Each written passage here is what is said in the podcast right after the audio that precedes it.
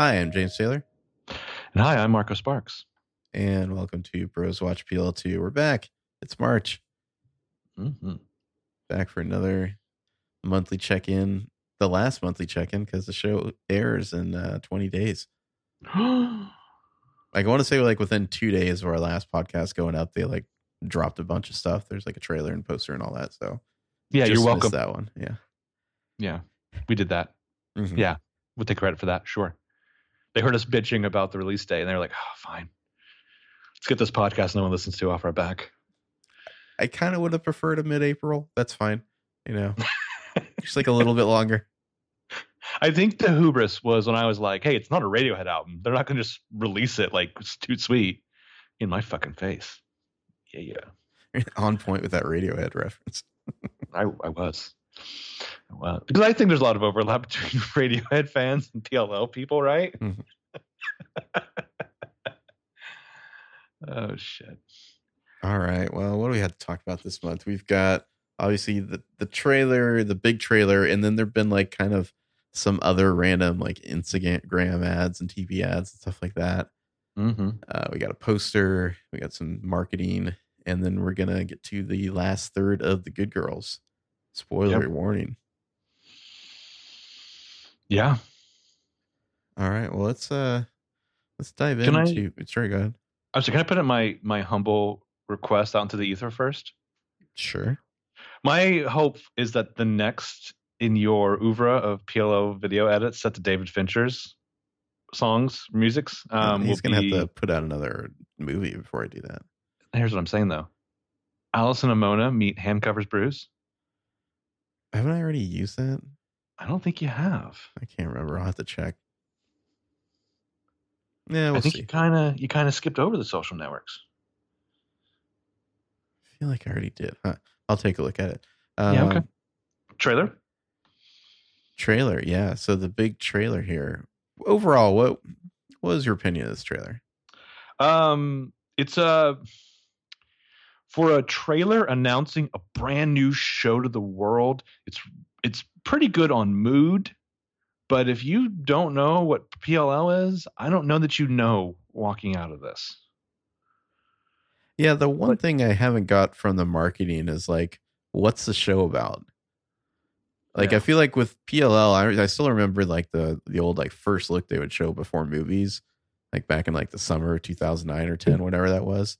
Mm-hmm. And it was this looks like a completely silly teen show, but he kind of got oh, there's this mean girl, she disappeared. Now they're getting weird, threatening blackmail who they think is from her, but then she's dead. Oh shit, who's doing it?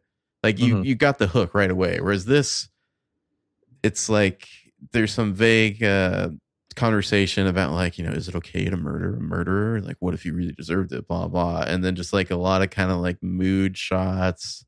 You got people, in the woods, people pouring some whiskey into their coffee or whatever, there's, then there's a body that's found, impaled on a fence, and there's an ominous cello music, but it's okay, but what is this show about? Mm-hmm. I mean, I don't know that the winning strategy is to steer it directly at the old PLL fans. Because I don't know that you're going to get them all to come back. Well, and I would presume from the, demographic or whatever that Freeform is chasing, some of them might have aged out by now. So, or is this spinoff aging up with them? Yeah, I don't know. We'll see, I guess. I don't know. I'm hoping that that when the pilot ends, we'll be oh, I totally see what the hook of this show is now. Well, I think what's missing is kind of that. That Avengers shot where they're all together, because it's it's a lot of Allison and Mona, it's a lot of the other three, and then occasionally it's Allison talking to Cello Boy, or Allison maybe talking to Ava, or Mona and Allison. It's where's the shot where it's that this is going to be part of the sizzle reel? It's the end of the pilot where they're just oh shit, someone's watching us, because apparently surveillance is a huge fucking thing in this. Yeah, they're really leaning heavily towards the surveillance thing with the schools, I don't know, London or something with all the CCTVs. I'm guessing that the concept is going to be broadly the same, that the three non-PLL characters have gotten together to talk about doing something to Nolan Hotchkiss, and then he actually dies and they feel guilty. In the woods. Yeah. Talk about in the woods. Also, Haley Aaron. Who is she? As far as I know, her name is TBD. I think Andrew came up with a good name with her. But the more that they try to shroud this character in mystery, if you're not careful, makers of the show, I'm going to get even more of a crush on this character because she seems awesome so far, and I don't know anything about her. Well, there's another guy. I think his character's name might be Jeremy. He's been in some of the marketing. Like, they think the actor's name is like Graham. Oh, yeah. I saw an interview with him. He seems fairly prominent. I'm kind of wondering if he is one of those characters who's not in the pilot, but like suddenly becomes like pretty important halfway through the season because they like did some course correcting as the season went on. Maybe. He seems like he's got like a case of the, oh, I'm terribly sorry, I'm uncomfortably British. Mm-hmm. Yeah, but anyway. I've forgotten who got recast and like who's... Also, the trailer is wild about... Or the trailers are wild about... Like, I don't know all who's fucking who because it seems like everyone's fucking everyone except for Allison. Who's Allison spitting in the mouth of? It's not Emily. Spitting in the mouth of? Is that in the trailer? No. Sorry. Okay. That's just cool lesbian stuff. Okay. Yeah. Yeah, I mean, the trailer opens with these shots where she's like looking down the stairs. Is this like her campus housing? That's kind of what I'm guessing here.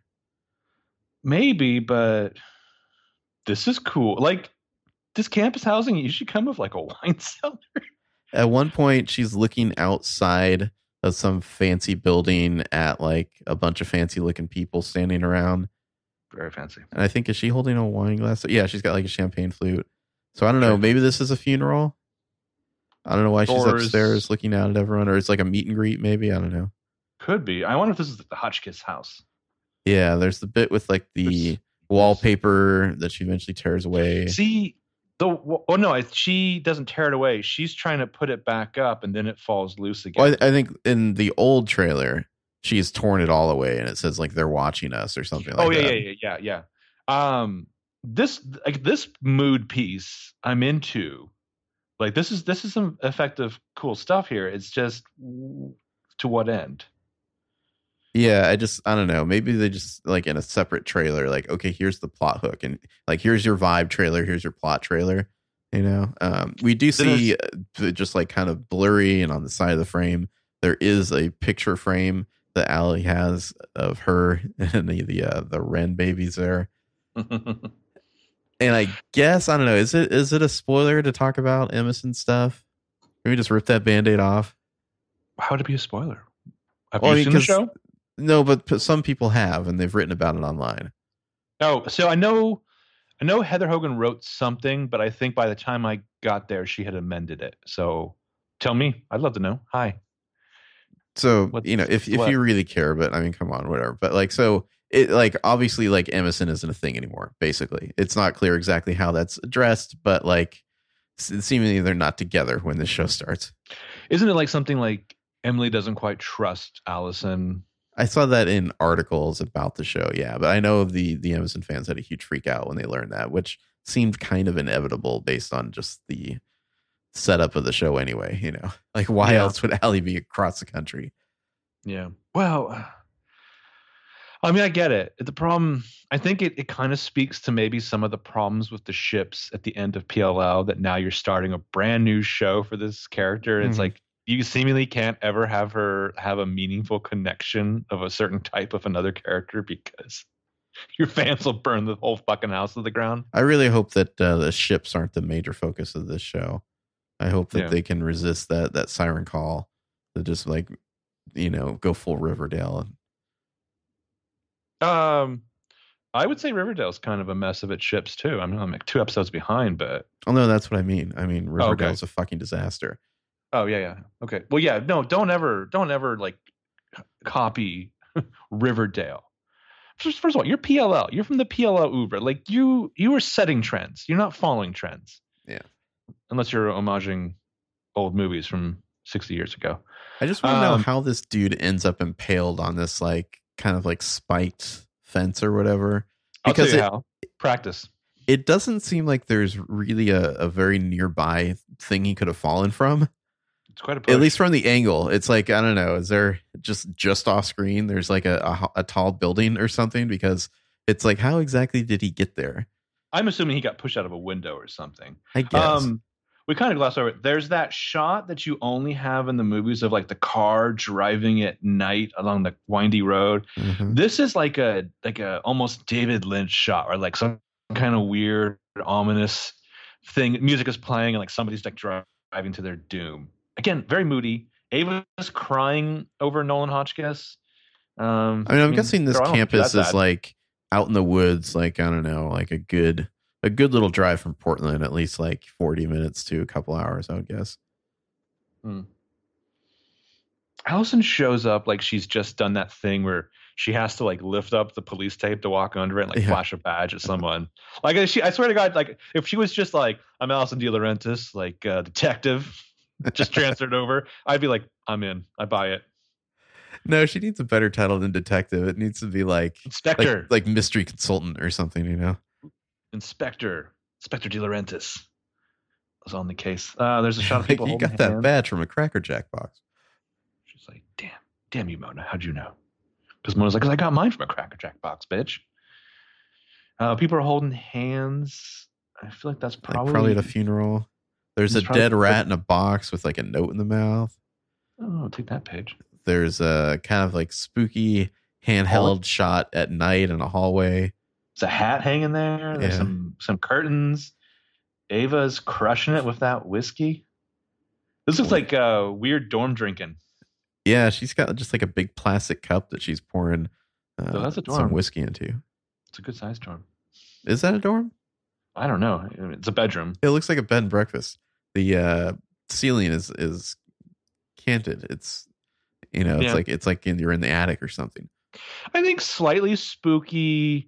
Northwestern sexy B&B is the vibe they're shooing here. I don't know if dorms have wallpaper, so I'm going to guess that it's not. Yeah. Well, maybe like a sorority house-ish thing or something. I don't know. All right, then there's one of these little baby cars at night driving up to like a cabin or like a little add-on structure. Some kind of shack, yeah. Yeah. Lots of wind and leaves blowing through the campus there.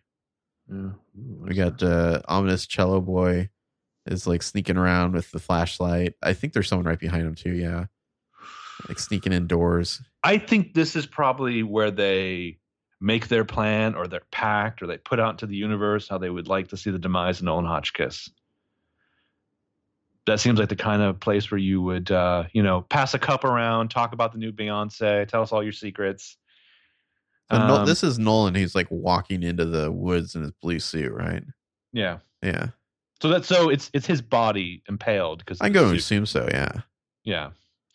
There's like a candlelight vigil on campus. Okay, so a few shots after the candlelight vigil, it's right after Nolan goes into the woods. There's a shot where it looks like we're looking down from a high place at that fence that he gets impaled on. But that looks like it's like 25 feet away. Hmm. It's also the hand holding shot. Yeah. I'm just wondering, like, how, if you push somebody out that window, how do they make it all the way over there to impale themselves? I don't know. You gotta push real hard. So this is maybe Nolan making out with Cello Boy. I think this is Nolan making out with Cello Boy. Yeah. So damn, Nolan's got a lot of jam. He's fucking everybody. So he's dating Caitlin, fucking Ava in a pool, and making out with Cello Boy at least. In the last trailer, it seemed to imply that like at least a couple of them were aware of the situation, you know? Mm, mm. I mean, I guess Eskimo Brothers is a good enough bond to murder some folks. Someone's writing in a book. Ava's got like a flashlight in her face. This is where Ava, right? Who's making out with Nolan, like under the water in a pool. Yeah. Someone posted on Instagram a nice little like behind the scenes shot of them in a pool filming this. They got to break the Emily Fields swimming cameras out of storage there. They're like, underwater scenes. We got this. Yeah. Can't have them synchronized because he's going to be dead soon. Then they got the weird waking up shot. That just makes me think of that time Emily just like bonked her head in the pool. Just the funniest fucking thing ever. She's too high on Oxycontin. The only thing that was missing with that was like a bong. There's a lot of shots of cello guy whose name I just keep. It's the actor's Dylan. Eli, right? Yes. Yeah. Dylan. I want to call the character Eli for some reason, but yeah, the character is Dylan. It's like somebody's got a flashlight right behind him and they're holding it up to get like a cool lighting effect on his silhouette. Mm-hmm. But it's like IRL, you'd be like, hey, could you stop shining that in my fucking face? Yeah, yeah. Look, guys, I know the situation's kind of tense, but that's annoying. Yeah. We got body bag being zipped up. Someone's an artist. I'm going to guess this is Ava. I think she's like a fashion blogger slash like, you know, coder. she's a hacker slash fashion blogger. I feel like right now for me, Ava's slightly missing the mark. I don't get what Ava is. I feel like they're crafting a main character. One might say she misses the mark a little bit in the book too. Oh, for sure. And the TV show, like, is it Sydney Park? Sydney Park seems awesome. Sydney Park's my other perfectionist crush. But like, I don't like Ava's like, seems like it's just like too much.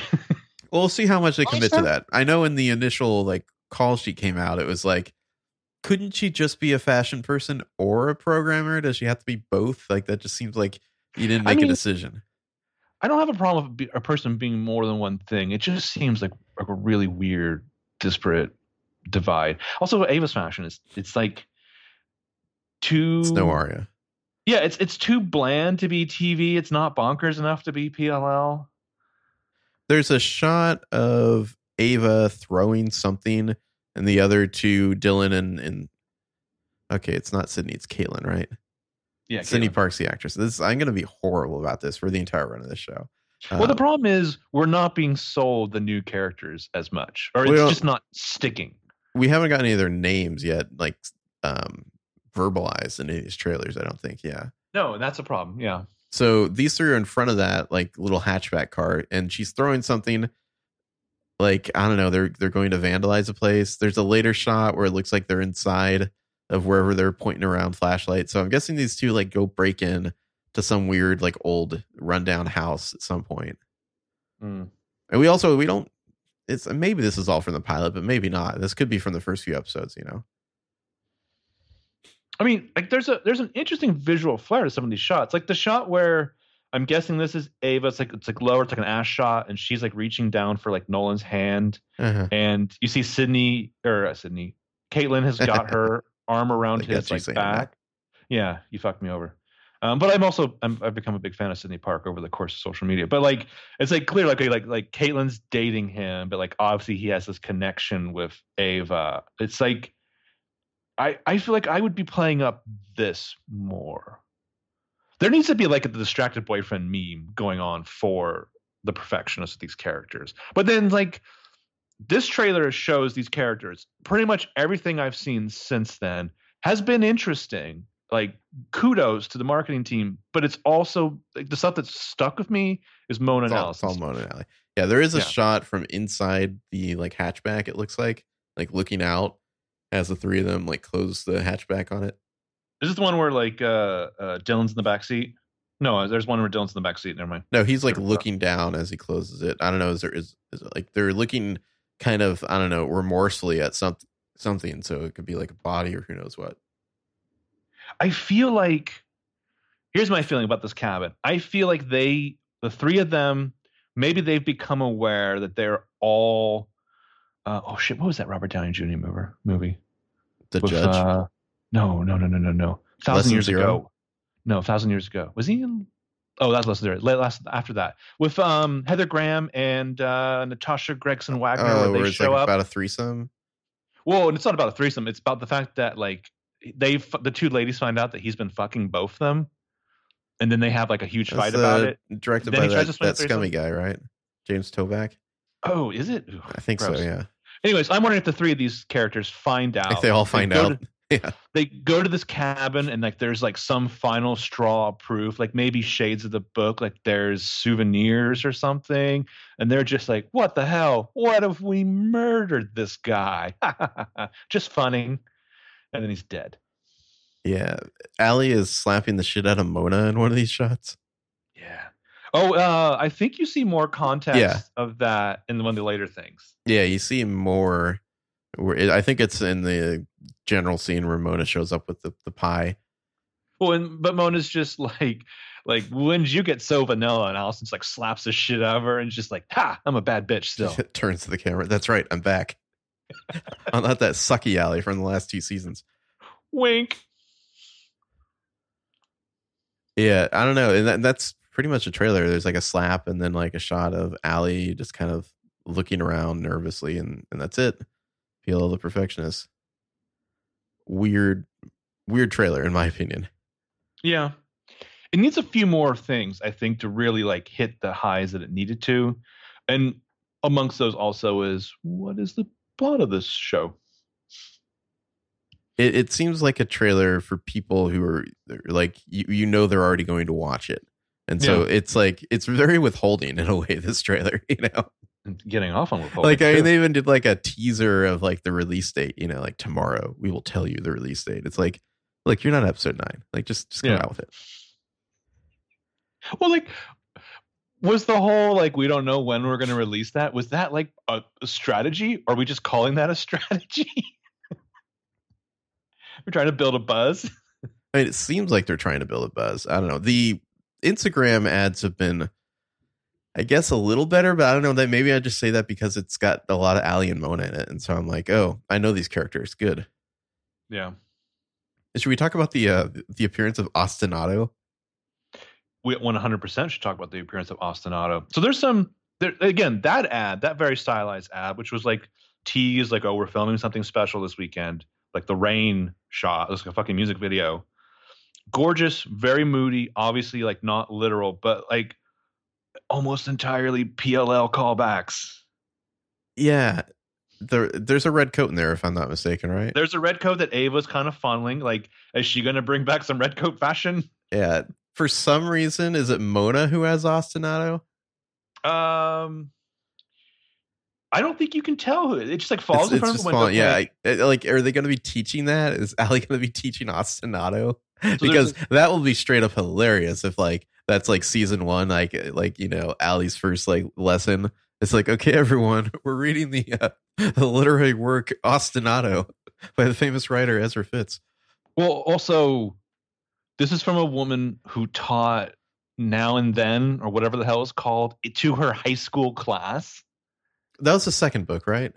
That was the second book. That was the one about a guy's girlfriend being taken away by jungle terrorists or whatever. Wasn't Ostinato kind of a flop?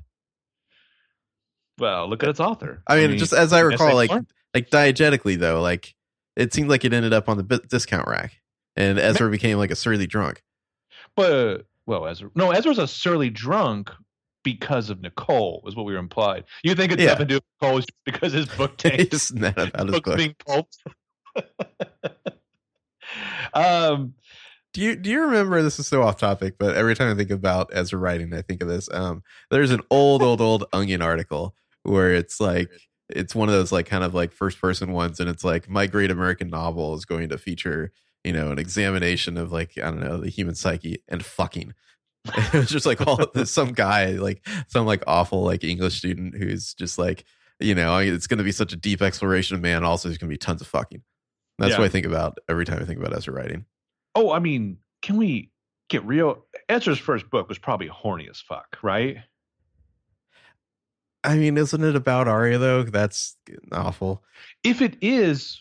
Well, I mean, what are we dancing around this for? The man was having sex with a teenage girl for 6 seasons, like, but like, wouldn't have come up in the 5 years forward stuff if the book was about her. I mean, essentially, we're retconning the importance of Ostinato, or Ostinato has nothing to do with anything, and this is just like a fuck you. I feel like the official story that Ezra and Aria tell people after the publication of what was it called, Here and Now or something, or I think it's Then and Now, It's then and now, right? Because now and then's the real one. You speak your minds, and I'll Google. Okay, I think the official story must be that like, oh, we started dating after he like quit his job at the high school. Like, there's no way you can like finesse that into like, well, technically he was quit at the time, and then we got together, and then he started teaching again, and it was like dicey. Like, you have to just lie, I think, and be like, oh, technically he was my teacher, but I didn't start dating him till after or something like that. Otherwise, that's just, I feel like everyone runs away from you. Yeah. It is then and now. Yeah. Big font, Ezra Fitz, all caps. Little font, with R.A. Montgomery.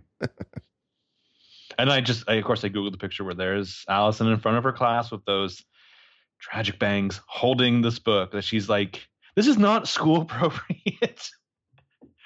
You do not teach this in your fucking class. Also, it's kind of fucked up where it's just like, also kids, this pervert sat right where I sat and taught a bunch of losers just like yourselves 6 short years ago. Do you think after watching The Perfectionist, we'll look back on those bangs in retrospect and just be like, that was her cry for help that the relationship wasn't working? You really have to think about that, huh? I really do. Choosing your words closely. Yeah, I sure as shit am. I would say, like, at the time, my only defense of Allison 5 years forward was, if a life as dramatic as hers, I hope she grows old enough to be that boring. And then I think about that pugly sweatshirt. And it's like, oh, on one hand, look how comfortable she was with Emily, but I don't think they were. You know what, though? I don't think the bigger the romantic gesture, the more you have to question the logistics of it, the more you wonder about what it's getting at. Like, for you to have such a romantic moment with your partner, which involves 6 carloads of pillows and candles to the middle of the woods, I think this is a cry for help. Oh God, Emerson people are going to murder us. Oh yeah, watch out! We're gonna be like pulled apart. I think they kind of went nuts when it came out that like, yeah, Emerson's not going to be a thing in The Perfectionist. So yeah. They'll come for us, yeah. But I feel like we'll have some warning. You know, it's after the writer's room if Perfectionist gets taken out, then we can be concerned. I was going to say, which of us gets killed first by angry shippers? I feel like it's you, honestly. Oh, thank you. Well, I'm just saying that's I just hope it's shines in such a way that like they never found the body and you're not totally sure. No, I feel like you're like, maybe James is actually behind it all. I don't think anyone's going to think that. I think I'm going to find out you're dead when like I get a package that's like leaking. Ooh, but what's in it? Your head. Oh, okay. Hopefully your head. Anyway. It's like a Nickelodeon thing. Well, Perfectionist. Let's see. The poster is out finally, which I really need to get off my ass and co-opt that into a podcast cover. Was this one with all the mirror masks? The weird, like, are those mirrors? Is that what they are? Like geometric shapes on their face? Yeah, some kind of like naughty disco ball thing. I mean, that's not going to be in the show, right? I don't think so. It's just like, I don't know. I don't think Dylan's playing like sexy cello in the rain either, but. Just, do you remember the PLL poster where it's like Aria's feet were handcuffed together underneath the table? Do you remember that? Yeah. God, I miss that.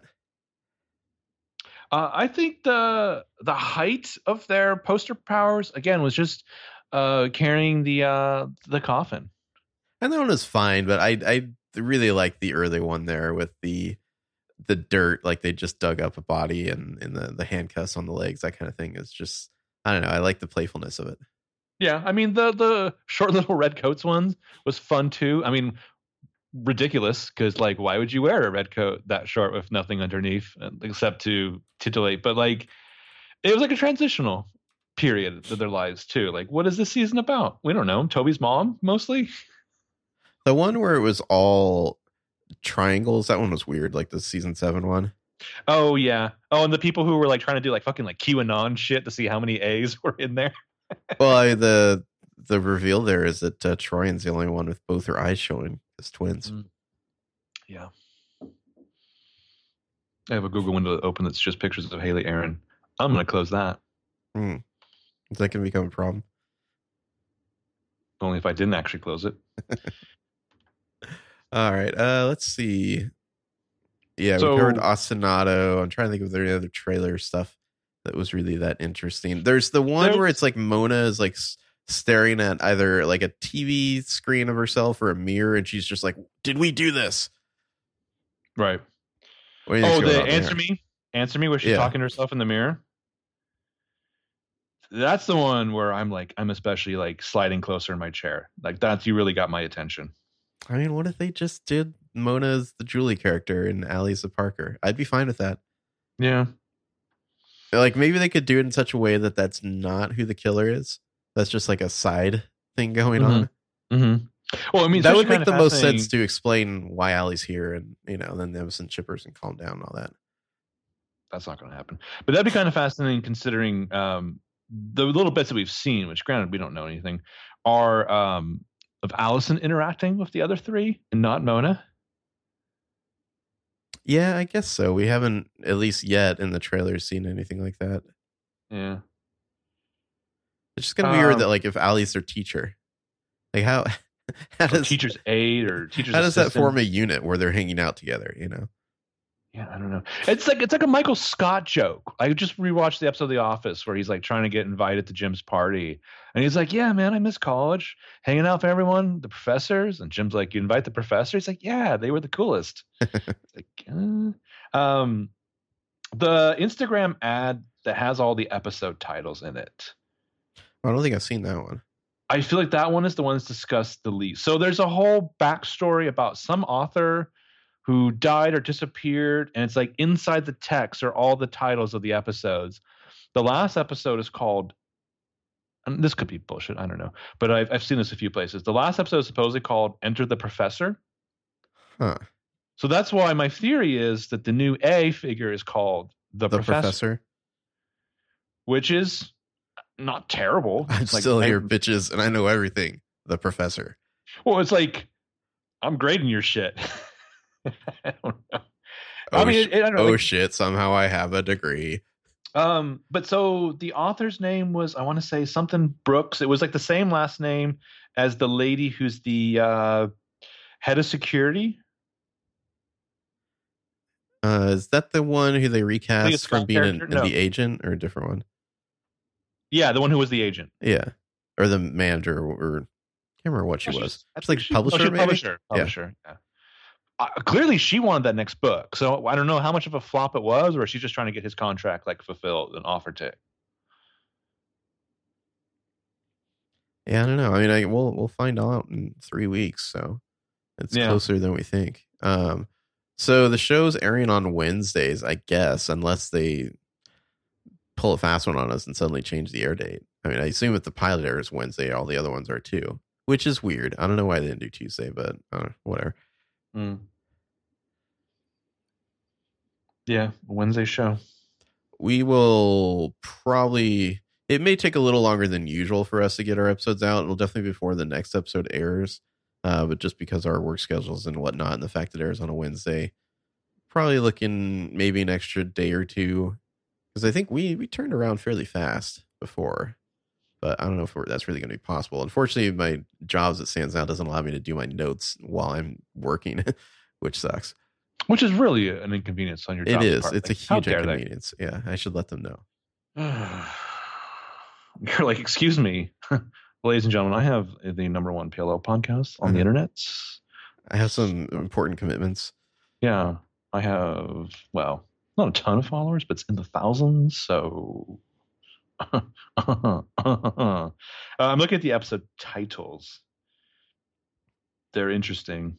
Episode 9 is Lie Together, Die Together. I guess we'll just have to see what we So what you're see. Saying is this might be a Monday morning podcast. It might come out Monday morning. It might come out Sunday morning. It might come out Saturday morning. We'll see. Not sure exactly. I mean, I guess we'll have to see how rusty we are. You know, I mean, we haven't done that type of note taking and podcasting in quite a while now, almost 2 years. So we'll have to find out. I think if just us covering the books has been any indication, very rusty. Super rusty. Yeah.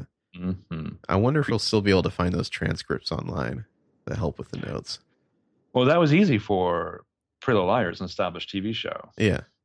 Yeah. Mm-hmm. Will they be there for the perfectionists? We'll have to see.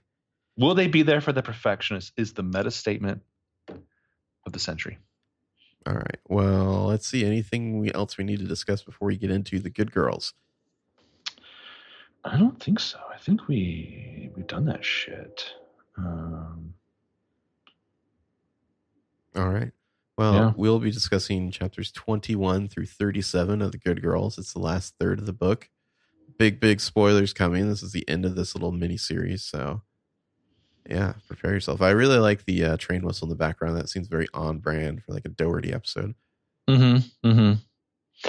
I was just thinking of Doherty just once the Ostinato fell in that ad. Oh, he did 4 and 5 of The Perfectionist, right? He did 4 and 5. Also, Joseph Doherty is the one who came up with the title, Ostinato. Nice. So yeah. Marlene tweeted something the other day about their like doing their like, I don't know, live like finished watch through or whatever of the episodes as they edit them, and they just did 5, and it was like just like a holy shit, like tingles type thing. So I that's my early guess is that there's going to be a pretty big pivot around that episode, the kind of like, oh, this is what the show is now type of moment. I mean, like I said, you're not going to go wrong having Joseph Doherty on your show. Like, besides being an incredible writer who's very good at mystery and world building, like he brings equal parts like heart and just big ass mood, which I feel like The Perfectionist probably needed. What if Paige shows up and starts dating Allie? Oh, that'd be juicy. The internet just riot. That would be so juicy. I mean, I always feel bad for the people who message us and they're like, don't you want Lucas to be on the show? And it's like, maybe you haven't heard. Maybe we're like 90% sure he's going to be on it, right? Yeah, I'm pretty sure. I mean, he visited the set of the pilot. He's a Portland boy. I would be shocked if he makes an appearance. Maybe he's friends with TBD. My girl TBD. I wish we didn't know that because, like, we get tweeted from time to time, like, who do you think will be the first cast member to do cameo? And it's like Lucas is such a prohibitive favorite because we know he was on set. Mm-hmm. You know, like, besides him, I don't know. I feel like Shay Mitchell is both too easy and too complex of an answer. Yeah. I really want Alex Drake to show up. I think that's honestly... I wouldn't have said this a year ago. I think it's on the table. Like, I don't think it's outside the realm of possibility. I don't think it would happen in season 1, but I think if they could get Troy into like direct an episode in season 2. Yeah. Or do we even know, like, is it possible that we get like a season 1B? I don't know, like, what the status of that is, but like if this show's doing well, do they order another 10 or maybe they just call it season 2? I don't know. Well, I think as it was suggested to us, the hope is that if season 1 does well, they order a larger complement of episodes for season 2. Uh-huh. For season 2, though, maybe season 2 would get like a 20 episode order or something. Yeah, yeah, and they can just do like an unbroken production run. Yeah, but I think I feel like we're. Hey, what are you doing there? Sorry, I'm opening a beverage. I feel like we're trying to bring that same. I mean, I'm fascinated by these Star Wars podcasts that manage to do years of content in between movies with very little news to go on. But yeah, I think Alex is very possible. It doesn't seem as impossible or impossible as it would have been to me a year ago. I don't even know everyone. Like, I wouldn't be shocked if Aria showed up at this point, to be honest with you. I think the real coup, and it will probably not happen, but even if it was just for a single scene, if they could get all 4, that'd be amazing. Mm-hmm. Just like a little throwaway gag or something. Well, like, you know, back in the day when I used to be a really nerdy like Star Trek kid, and I would even like watch episodes of Voyager for a while, it always blew my mind how much they would shoehorn in. You're like, oh, they got Riker. Just, great. No. So, okay, like they would have Riker or like, show up as like his clone transporter twin on an episode of Deep Space Nine. That's one thing. But like, imagine like you're just watching an episode of Voyager and B'Elanna Torres is talking. This is so nerdy. B'Elanna Torres is talking, and she's just like, you know, we have a guy like you in the Federation. His name is Data. And it's like, what the fuck, man? Come on. They brought Q into Voyager at some point, right? They sure did, yeah. Yep. Time to bring in Q to... all right. Well, this has gotten so completely dorky that now it's definitely time for the good girls. So up our asses, yeah. This is going to be a 5-hour podcast just talking about the last third of this book. Good girls. I mean, and we're like right at the moment of all the reveals here, too. Did you write down what your theory was on the reveal? I wrote down mine. I didn't write down yours. Theory? Did I have a theory? We guessed at what chapter the reveal would be. Oh, that's right. We did. I think it was like mine was 33, yours was 34. Mine was 32. Okay. Yeah. Which one was it? Isn't it 30? It's kind of like it's like paced out, you know. It's like which reveal, like I guess. Very end of 30 and then 31 is kind of explained. There's like 3 chapters where each of the characters find something to get suspicious of Julie about. And then there's like a Julie chapter where she discovers that, you know, quote unquote Parker's doing it all. Mm. So yeah, I don't know. Let's dig in because when we last left off, that was the scene where Ava was having coffee with quote unquote Parker at the coffee shop, and then her awful stepmom. Julie. What? Oh, it was Parker. I'm sorry. Parker. Yeah, sorry. Yeah. It was Parker. Yeah, and then her awful stepmom Leslie showed up and basically like physically abusive with Ava and took off. Mm-hmm. And Parker is just like, "You're not alone. I'm here for you." And then chapter 21, Ava's crying. Mm-hmm. She's calling her boy Alex. Alex, who like really disappears in the second half of this book. I don't think we actually physically see him. We just get like some phone calls and texts, and Ava just thinking like, "Oh, I'm glad things are better with Alex now." Yeah, yeah. I'm fine with it, but yeah, she's calling Alex, talking about how awful this party with her mom will be, how awful Leslie's mom must be. She asks Alex to come over, and his new line is like, "Sorry, babe, I got to work." He got his job back after he got out of jail. He works in an ice cream shop, too, which, as a reminder, Blake works in a cupcake shop. So these fuckboys are bringing the sweets. She gets home. She can hear Leslie yelling in the kitchen, and her dad's responding. So Ava just runs up to her room and, like, slams the door. I think Alex offers to come over, and she's like, "No, I should probably face this." And he offers for her to come over to his place. Oh, is that what he does first? Okay. Yeah. "Come over to my place later." And she's like, "Yeah, you're not paying attention. I have to go to the stupid party." Also, there's a line here where it's like her heart sank at the sight of Leslie's car parked at a crazy angle, its front tires on the lawn. Like, what a fucking sloppy drunk Leslie is. Mm-hmm. So Ava's obviously telegraphed very loudly that she's home and she's in her room. So a moment later, Dad pokes his head and he's hoping that she'll help set up for the party. He sees the marks on Ava's arm from Leslie, and Ava plays it off like it's something from school, which that's the mistake. She desperately wanted to tell him the truth, but even if she did tell him, Leslie would make up something to get herself off the hook and figure out a way to punish Ava for it later. What was the point? Yeah. I mean, I guess it checks out like this is, real things that happen with abusive, parents, step parents or whatnot. But like, it is kind of, you're just like, just tell, Yeah. Yeah, so you're kind of in the head of the teen at this point. So Dad says Ava's just so different. He doesn't know her anymore. Leslie's worried about her. So finally Ava snaps, tells her dad that he's the one who's changed. She doesn't spend time with her. He's forgotten about mom. And then thump.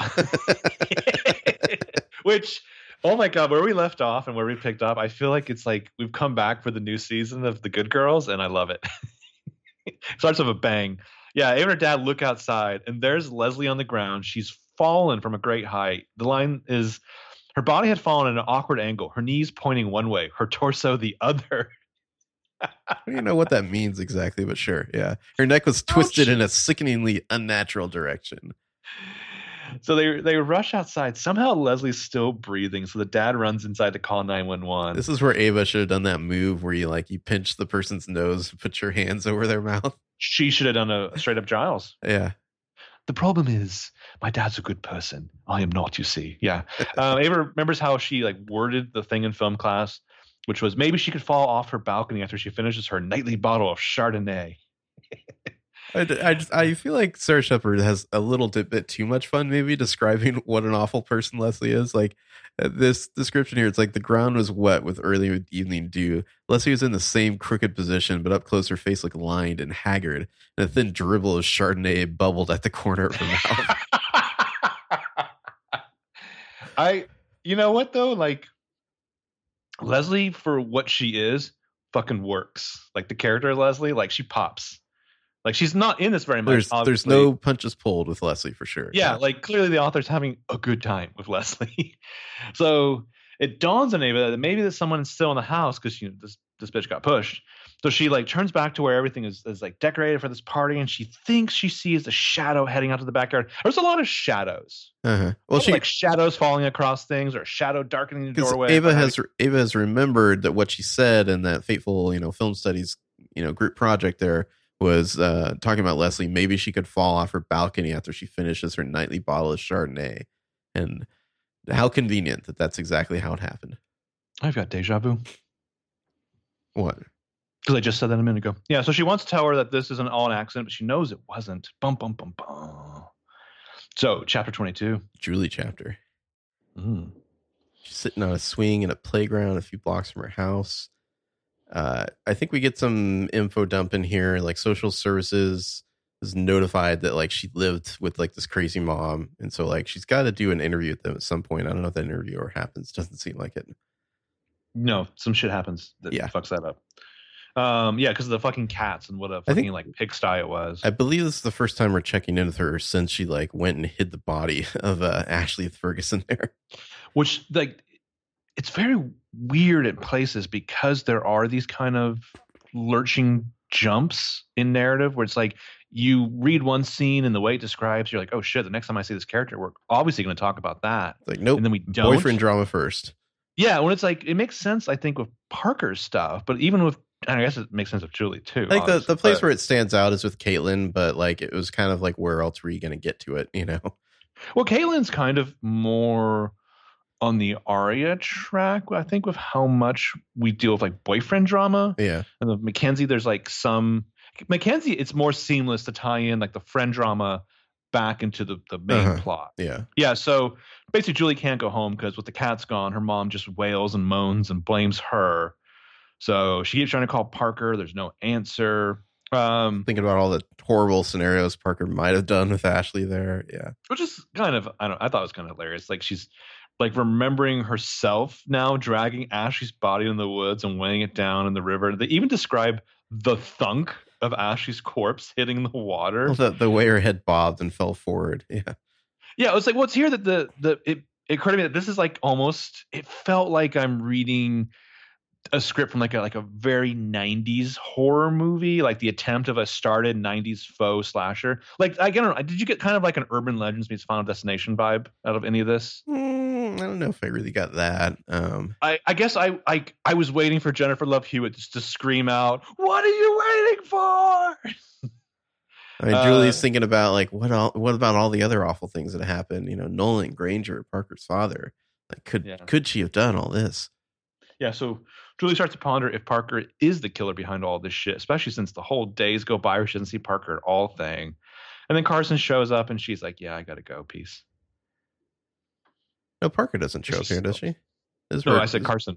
Yeah, Carson. I think I said Carson. Yeah, Carson shows up. So she says that she had considered that he had lured her back to the school under orders from Ashley, but now she doesn't believe that. I really like the line where she's like, there is no way he'd understand that she was now an accessory to murder. Yeah. Boys. Yeah, it's tainted. Even if he accepted that her mother was a hoarder, she wouldn't expect that. He wouldn't accept that. We get the old "it's complicated." Yeah, again, Caleb owns that. Ash or Julie, they own that. There's a funny bit here where she's like doing like the "I've got too much going on." He's like, "Hey, I'm here to listen, and besides, who do you have to talk to?" Well, and she's like, "I'm fine at Parker," and he's like, "Actually, Julie, we need to talk about Parker." And she's like, no, we don't. And just like runs away. Yeah. I assume from what we find out later that the police have talked to Carson at this point. These fucking cops, man. It's like they're pretty aware of things. And yet bodies keep piling up. So she storms off. Glad he's not following her. She gets a text from Ava. The update from Ava. Someone pushed Leslie off the balcony. She's in a coma now. Could this be Parker's work as well? I like the detail of her like parking far away from Ava's house and like running through like the neighborhood backyards and shit. Like creeping around, you know, through a thicket of trees. And then that's when she finds Parker just like in the woods. Yeah. Well, she gets a premonition that Parker's here somewhere. Yeah. Parker's eyes are rolled upward, which sounds fucking creepy. Well, she's huddled at the side of a tree, hugging herself, rocking back and forth. Totally normal, like just in the woods kind of behavior. Covered in dirt, yeah. Parker's like, I think I've done something awful. In fact, I think I've done a lot of something awful. Oh, yeah. Lots of short chapters. Like, other than the one chapter, this is like just like a rapid fire burst of like 15 chapters. Chapter 23, we're at Parker. She kind of comes to there in the woods behind Ava's house, brought back to reality by the sound of Julie's voice. Well, this is kind of like I was saying, there's like kind of a staggering of reveals here because we get some stuff here. We don't get the Parker dissociative reveal yet, but this we basically like know in this chapter that Parker has done all this. Yeah, but I mean, like the big reveal is the dissociative identity disorder thing, and that I love is almost like a trope joke. So and so's been dead for years. So she remembers pushing Leslie. Leslie's struggling to, not be pushed. She doesn't remember deciding to do this, though. There's a detail about Leslie's fingernails piercing Parker's skin. I thought that was going to come up later. It just didn't. Yeah. Like, then you think, I guess the cops are not good enough to, like, figure out that somebody has, like, blood under their fingernails, Well, you would have thought, like Julie would have, like, felt her arm and been like, when did I get scratched by one of those cats or something? Yeah. So she remembers coming up behind Ash. She was getting ready to shower, pushing her, sweeping the leg. Oh, man. Feeling the floor vibrating as like Ashley's skull bounced off of it. Cracked against the tile, yeah. There's a lot of thunks and thumps in this section. So she remembers the cool grass against her ankles as she snuck back in the Granger's place after the others had left. He was just in the towel and she had a knife and he's like, what are you doing here? He had asked, and she went stabby. I really like, it's almost like eroticized this description here, like feel the cool grass on her ankles, the weight of the knife in her hand, The look of surprise on his face as she slipped into his room where he stood in a towel. A teen girl and some murders, OTP. Then she remembers meeting some old dude like wearing a hat in a diner on the outskirts of town and slipping him a wad of cash. And then I like how like almost no detail is given to this because it's like, we don't want you to think too closely. Like, let's just say she hired a guy to kill her dad in prison. The less thought about that, the better. It doesn't matter. Yeah. I guess my question is more about the wad of cash. That's her lifeguard job, right? Yeah, it pays that fucking well. Maybe she like stole some of Granger's like vintage typewriters or something, Ooh, nice. So then she remembers like slipping the cyanide into Nolan's cup at the party. Just while the others are pretending to have to spit in their cup, like the rest of them had. I do like this whole scene, or this moment here is where you're picturing the cinematic thing. You'd be getting flashbacks to all this, like I always like that scene in books or in movies where it's like, here's how it all went down. Mm-hmm, mm-hmm. Yeah. Usually you have to wait to the middle of the credits and Wild Things to get these answers. So she's given the cup to Ava then, who then given to Nolan. So she kind of like indirectly got Ava into it. And then she thinks about like all the memory gaps that had been to like protect her from these harsh bits of truth. So she starts to wonder if she's told anyone else about this. Has she told Fielder? She doesn't think so because he would have asked why. And isn't it obvious? All of these motherfuckers deserved it. And then Julie's eager to jump in on you did it, Parker. You did all of it. So her suggestion is they go everywhere together, that they become inseparable. Julie would go to school with Parker and go to Parker's classes instead of her own. I just love that you have to promise me something, okay? You cannot do this again. Yeah. Bad Parker. Yeah. She mentions that Claire Caldwell is the last on the list and it's not too late to save her.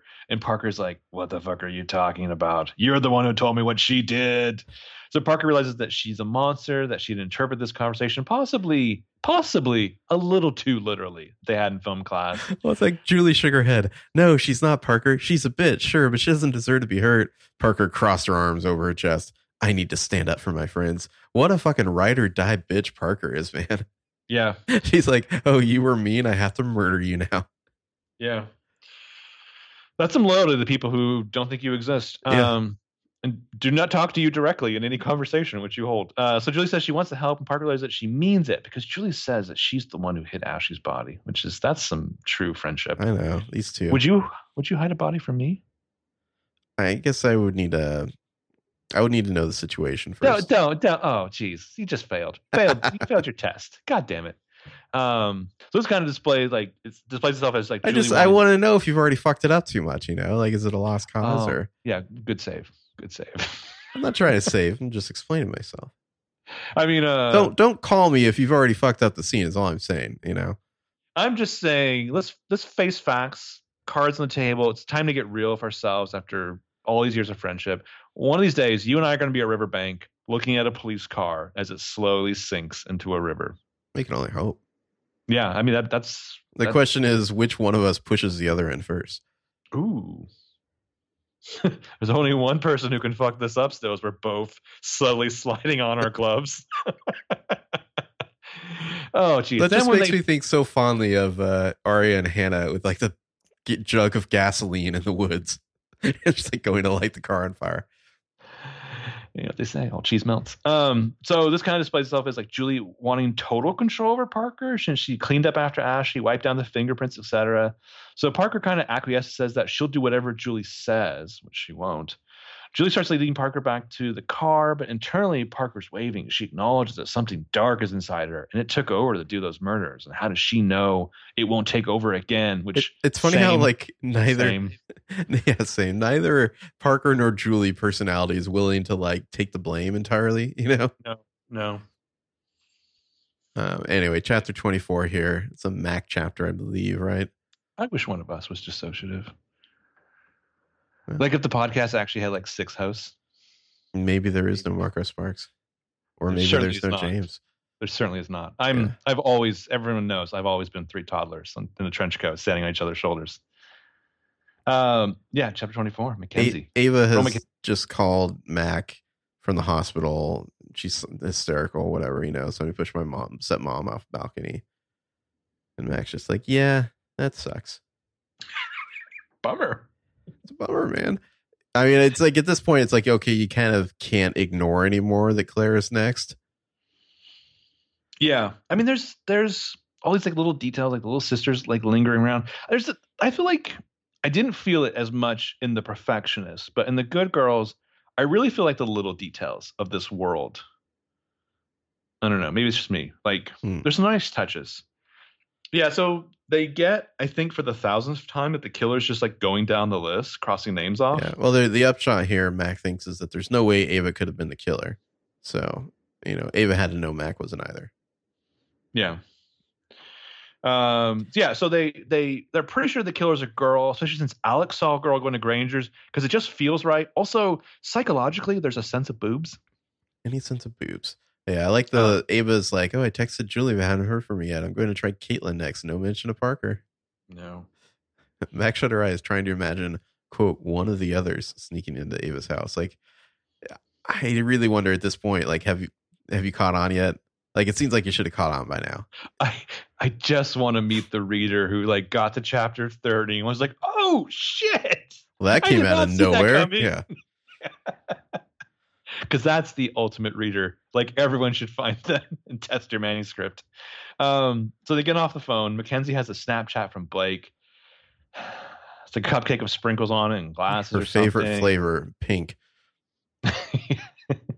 Makes her smile, brainwashes her into calling him again. She quickly hangs up, makes sure she's hung up. And then, I like this detail, she turns the phone off so you can't call her back. In your fucking face, Blake. That is some gamesmanship right there.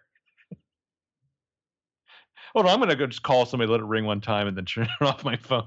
I like how she mentions that she's like thinking back to when she named Claire during the fateful conversations. Like, she hadn't meant it. She just wanted to participate in the conversation. Yeah. She's just trying to fit in. Yeah. There's like a little like subtle dip into kind of like Mackenzie's sexuality here. She's kept his card. It's in her underwear drawer under a miracle bra. She's too chicken to wear. Something she had bought shopping for former BFF Claire. Like, Mackenzie's like the real teenage girl amongst this group. And she seems she's not the one who's like does modeling on the side. Yeah. Yeah. She hasn't been like fucking Cosmo. She doesn't have like the outrageous drama of terrorized sibling who's unfortunately like not around anymore. Soccer boyfriend issues. She's just like the normal girl. Mackenzie gets there's the possibility that, you know, Claire could be killed as part of his list. She just doesn't want to feel responsible for that. Tells her parents she'll be BRB. She drives over to Claire's house, rings the doorbell. Claire's mom answers. Claire's wearing a mellow cello t-shirt and pajama pants, and she's like, what the fuck do you want? Yeah, yeah. Claire has a real hard time, or not Claire, Mackenzie has a real hard time kind of coming out and saying, you're in danger. It's always like, oh, there's something I need to tell you. And Claire's just like, fuck off. And Mac's just like, can't say it. Yeah, like, I'll just follow you around like a creep. Yeah, I like the details, though, like of the high school friend drama where the parents have no idea what the new status quo is. So they're just like, hey, you want some hot chocolate? Which is hilarious, especially like you said, when Claire comes down the stairs in her like Jim Jam bottoms and she's just like, what are you doing here? Homemade chocolate chip cookie? Why, yes, Mrs. Caldwell.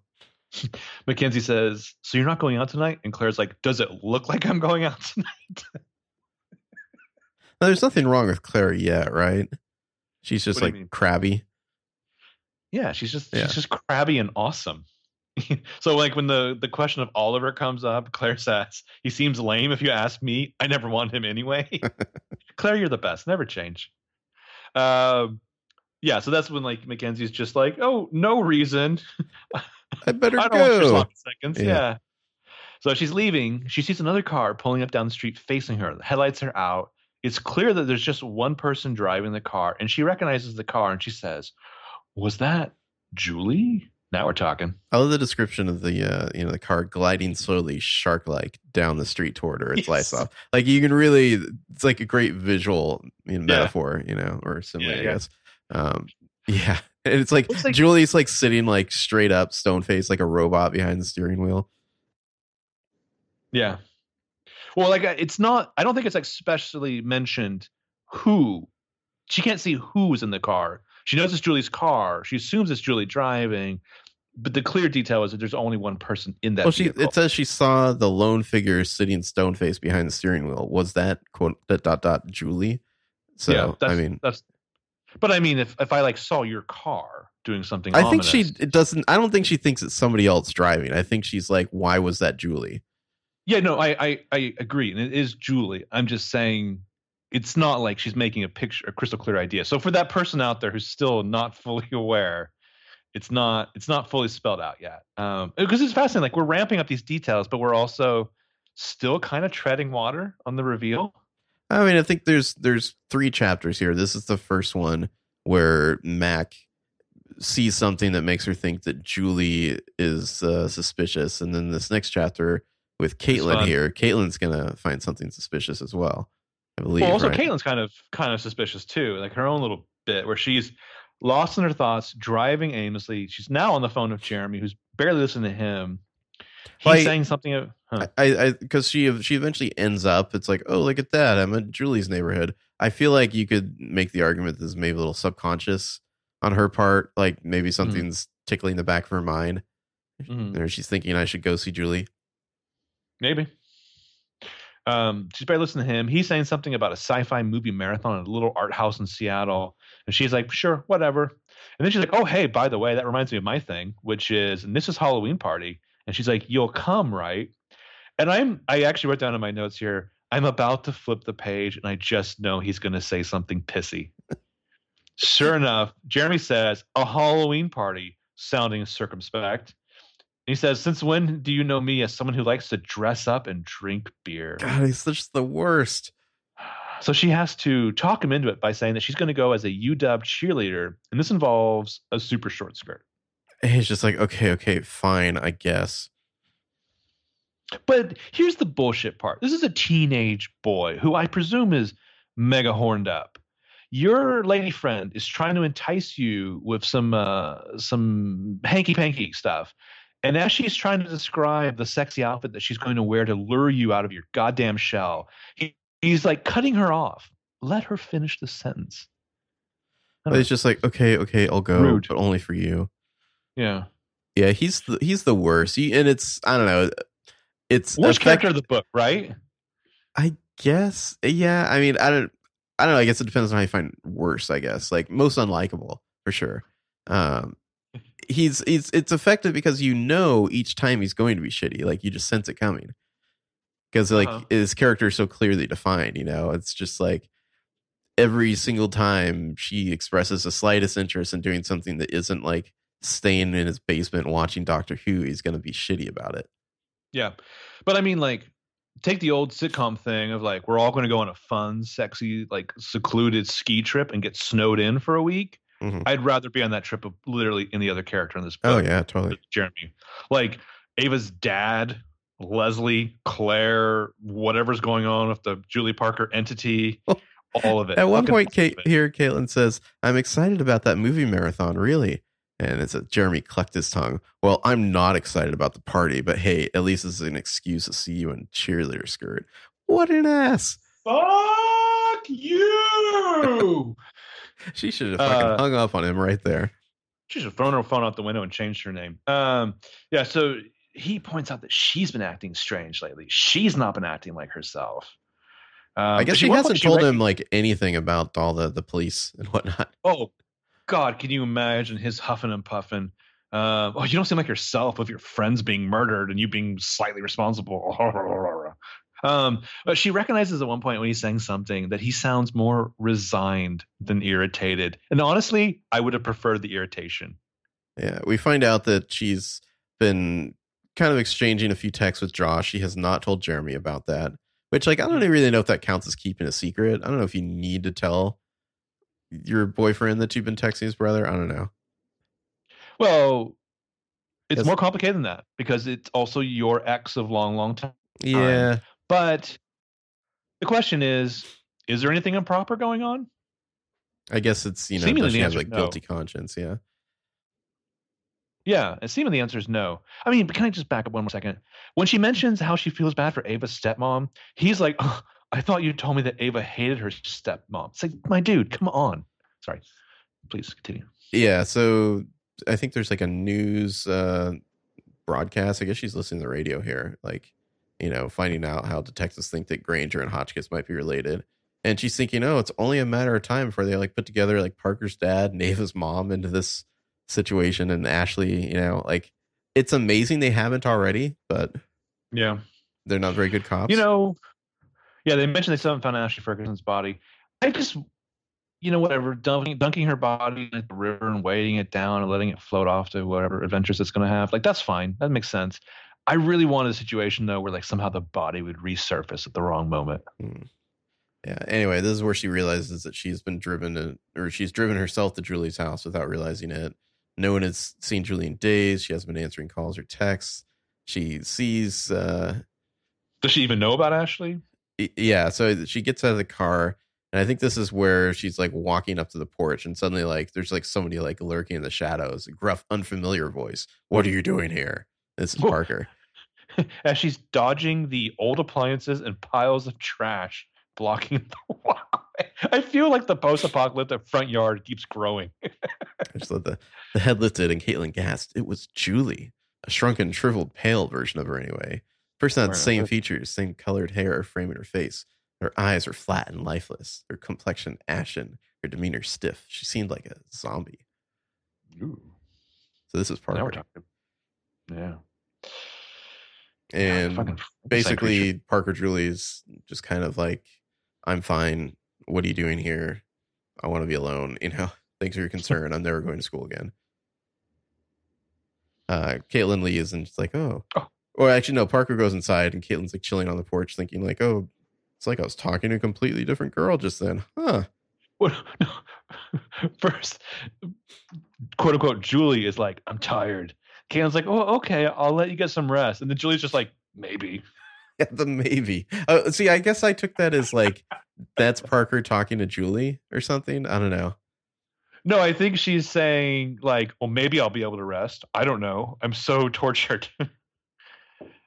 Yeah, so it's coming off a complete psycho. It goes inside. Caitlin's close enough that she can hear her talking to someone inside. Sounds agitated. Caitlin feels bad for eavesdropping, even though it seems like so juicy and bizarre. She turns to leave, bumps into like a rusted bucket. And I thought, oh God, go get a shot. Get like a fucking, whatever that shot is you get when you Tetanus shot. Thank you. She looks over and sees that the thing, it's like a thing of fertilizer hidden away behind some potted plants. And then she sees the ingredients: potassium cyanide. Oh shit! It's the same stuff that killed Nolan Hotchkiss, yo. Is it that easy to get cyanide? Asking for a friend. Out of fertilizer? I don't know. I mean, I always thought your fertilizer was your gateway to like blowing federal buildings up. I didn't know you could poison people with it. Interesting. We should figure this out now before one of us is calling the other at midnight. Uh-huh. I can't wait. You know this is going to happen. It's going to be tables are going to reverse. It's going to be you. It's going to be like, hey, remember that girl? I accidentally killed her. And I'm going to be like, have you fucked this up? Let's walk through this whole thing. Oh, man. In your dreams. Chapter 26. Julie had forgotten it was her old friend's Halloween party tonight. This scene is so, this like the setup is so funny. She's sitting at her desk in her bedroom, looking at her computer. Parker's chilling on the bed, like directly behind her, thumbing through an issue of Us Weekly, like essentially just studying everything that Julie's doing on Facebook. Or maybe Julie can just feel Parker absorbing the details over her shoulder. So she logs into Facebook. I like that the book's like, she didn't know why she did it. She didn't know why she logged into Facebook. Well, it's like she sees that Claire has written "Count Me In" on like the Nissa's like party page or whatever. Yeah, yeah. Had Parker seen Claire's name? Yeah. Well, she jokes that like if she were to even post anything, it would be like, "Sorry, I haven't updated in a few days. Been too busy recovering from public humiliation, avoiding the cops, and covering up for my best friend, the serial murderer. Good times. Also, this place is run by Russian trolls." Was that a whisper of a determined smile on her face? The post for Nissa's party says, only the costumed need apply. I guess Mac applied anyway. Yeah. Fuck yeah, Mac. This is where the cops show up, right? Yeah. There's like a flashback to like Nissa's party from 2 years ago when Julie went as a Vegas showgirl with a plume on top of her head that and a sparkly dress that showed off her toned body. People had taken pictures of her, unofficially voted her best costume of the night. She danced with friends, including Parker. Is Julie maybe a little narcissistic? Like, are people really voting you best dressed? Like, unofficially? I don't know how many people reflect upon their own toned body. Yeah. I don't know. Maybe some people do. But Parker hadn't gone to last year's Halloween party because her attack had happened only weeks before. Yeah, this is when Claire has to count me in. Anyway, eventually the cops knock on the door. Julie, I don't think we know it's the cops yet, but her mom is screaming. So Julie has to be like, stay here. I really mean it. And Parker's like, I promise. And it's like a murder poodle. Yeah, it's Detective McMiniman and Peters are outside. She lets them in because she doesn't want to seem shady. Although I feel like if I was these cops, I'd be like, it's cool. We can talk out here. Yeah. This house is gross. We don't want to sit anywhere. Oh, if they had done the thing where they put down some towels or something before they sit on the couch. Well, Peters is just like, I'll stand, thanks. Yeah. Yeah, the hellhole that is her living room, where's a bunch of board games stacked up and a couch that Julie apparently forgot existed. Gross. Cats are gone. Place reeks of cat piss still, which, man, good luck getting that stink out. Yeah.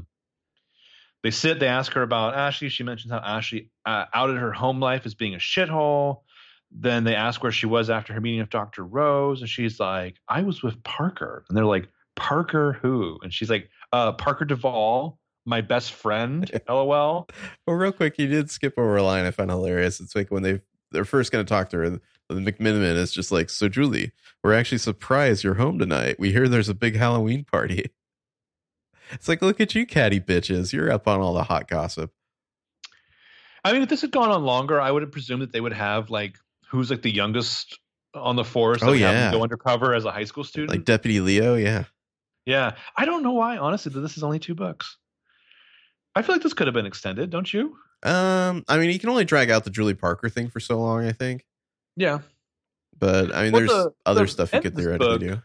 The end of this book doesn't necessarily, to me, like... not lead to a follow-up. Wouldn't be opposed. Yeah. Well, as soon as she mentions Parker Duvall, they just kind of like look at each other and they're like, uh-huh, write something down. All right, thanks for your time, Julie. Like, what the shit? Like, they need like the doctor's been like, by the way, guys, she's totally got DID. And they're like, let us just go confirm that. Like, all right, confirmed. Now we're just going to leave. We know she's dangerous. We think it's possible she's murdered multiple people, but we're just going to leave and see what happens. We have no reason to believe that she's done murdering. Not while she's good at it. So we're going to say that we have her under surveillance, but that's just kind of on paper. Then after they leave, this is when Julie's freaking out. She wants to talk to Fielder, right? Well, she's like, oh no, I've basically set them right on Parker's trail. But little they know, by the time they realize that Parker stays with me and they come back, we'll be long gone. But yeah, so she has reservations. She decides to call Fielder. He answers and he's like, Parker, is that you? And she's like, why would he be expecting a call from Parker? So she just hangs up. Yeah. And then rushes back into her room. Oh shit, Parker's gone. And they're on the computer, and the Facebook page is like, Claire, that catty bitch, has posted some photo. It's like a creep shot of Mac and Oliver like making out in his car. And it's the captions, once a slut, all's a slut. Damn. And Julie's just like, well, shit. Like, can't you like get in trouble for that at school these days? Like online bullying? I don't know. I would think so. I don't know. I mean, you and I aged out of high school. Like, I cannot even imagine being in high school with social media. It's baffling to me how that people even live. Yeah. So she just assumes this is the final straw. This will set Parker off. Parker's gone. So she races off, going after her. Dun, dun, dun. The manhunt's on. Chapter 27. Yeah. This is Ava's in the hospital checking herself out in a mirror. Oh yeah. A little Aria moment there. Yeah, she's trying to comfort Dad. I think we find out that Leslie's mom, Grandma Shields, showed up at some point, and she's also horrible. Yeah. They determined that Leslie's fall was an accident. Her blood alcohol level is extremely high. She's agitated, and she was a soap opera bitch. Leslie's mom already has Mr. Jalali like looking at cemetery options just in case. Well, she's apparently just like mean, cruel monster. She's staying with them.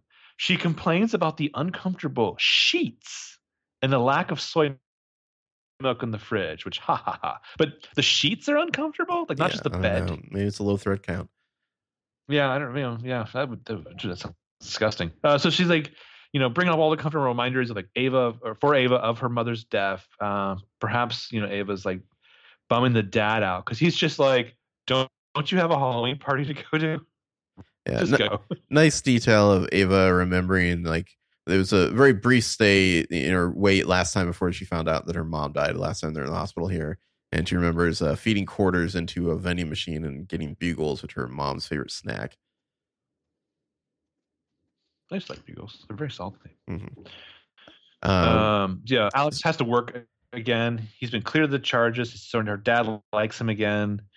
Ava, Mackenzie's going to the party to keep an eye on Claire. They'd been texting.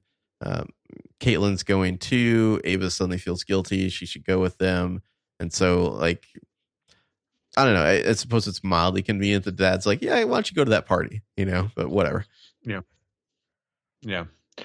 Oh, and then he's like, so but by the way, before you leave, I found this. You probably want this. Yeah, Aurora brings her this like earring. It's called a chandelier earring. So she found it on the floor of the bedroom she's staying in. It's the bedroom with the balcony that Leslie fell from, which, like, oh shit, Ava takes it and runs off. Why? Because that shit belongs to Julie. I don't think this is Aurora doing this. This is just her dad.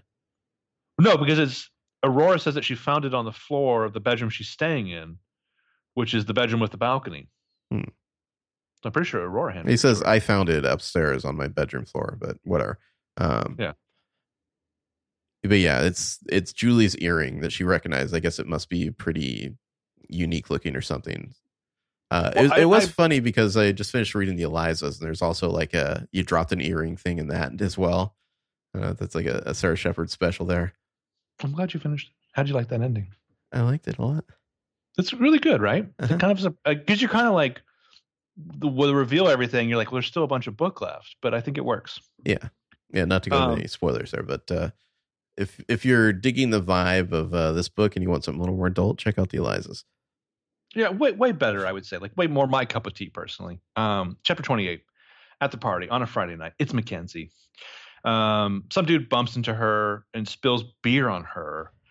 This is the fucking onslaught of names. And I've decided now, names, like teenage names, this is Sarah Shepard's specialty. I feel like she's got a fucking notebook just full of like wacko names, like Sandra Dennis. I feel like she's got Penelope Stewart.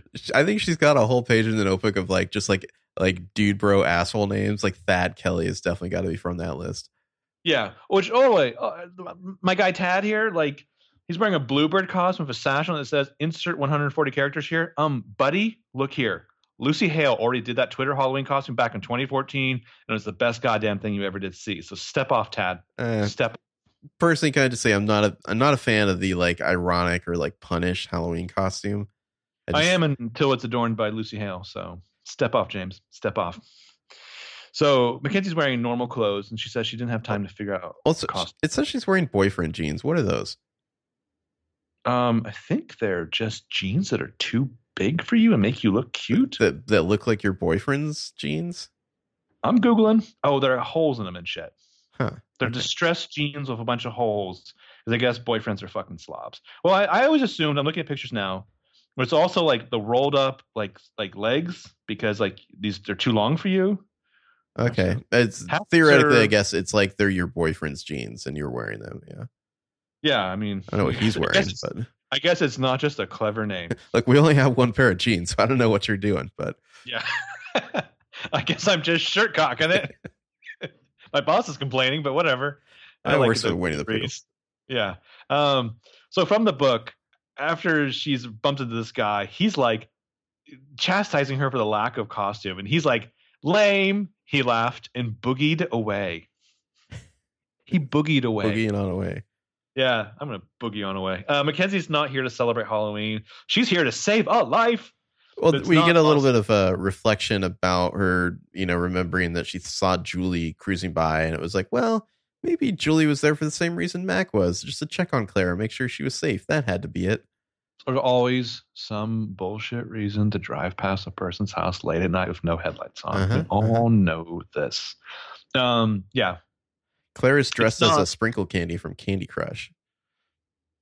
Sure. That's a teen thing. Yeah, it's not lost on Mackenzie that she's also doing this, even though this monster, Claire, who's awesome, posted that picture. First of all, snuck over and took that picture of her and Oliver that night and then posted that shit on Facebook. Well, Mac is just like so over it at this point. She's like, whatever. You know? Yeah. She's like, yeah, that was weird and creepy. And I know I'm supposed to hate you, but like, I don't know. She's risen above it all. She's really self-actualized. Yeah, she's like she had taken like a walk over to Julie's Facebook page as well. Prior to the whole hoarding email reveal, the last thing Julie had posted on Facebook was a link to an article entitled "The 10 Best Pandora Downloads to Kickstart Your Weekend," which has got to be the lamest teen content to post on Facebook. But I thought Pandora was a streaming service. Why would you be downloading anything? It might have like a way to download, like play later. I don't know. But with Spotify, do people still do Pandora? I think it still exists as a company because it's free, I think, is the main thing about Pandora. Okay, yeah. I don't know. I don't rent my music. Yeah, I don't know. I'm old school. I still jerk off manually. Mackenzie keeps moving through the party. Katy Perry starts playing, so you know this is a real teenage party. It's time to get bumping. She finds Claire talking to Maeve Hurley, who plays violin. It seems like we get a lot of descriptions of like the requisite slutty cat, slutty witch, slutty nun costumes. Yeah, which... Slutty nun? I mean, it's a habit in a bikini or something. I don't know. I mean, are these like black narcissus slutty nuns? Are like these nuns from like Ken Russell's The Devil? I'm sure you can roll 34 that real quick and see what people are talking about. Yeah, the slutty Marilyn Monroes, plural. A couple of Daft Punk robots. Okay, well, there's a quick line here that stood out to me. It says, all of them were paying attention to their drinks or taking pictures of one another on their phones. Paying attention to their drinks. Does that just mean like, I don't know, they're in their cups or like, yeah.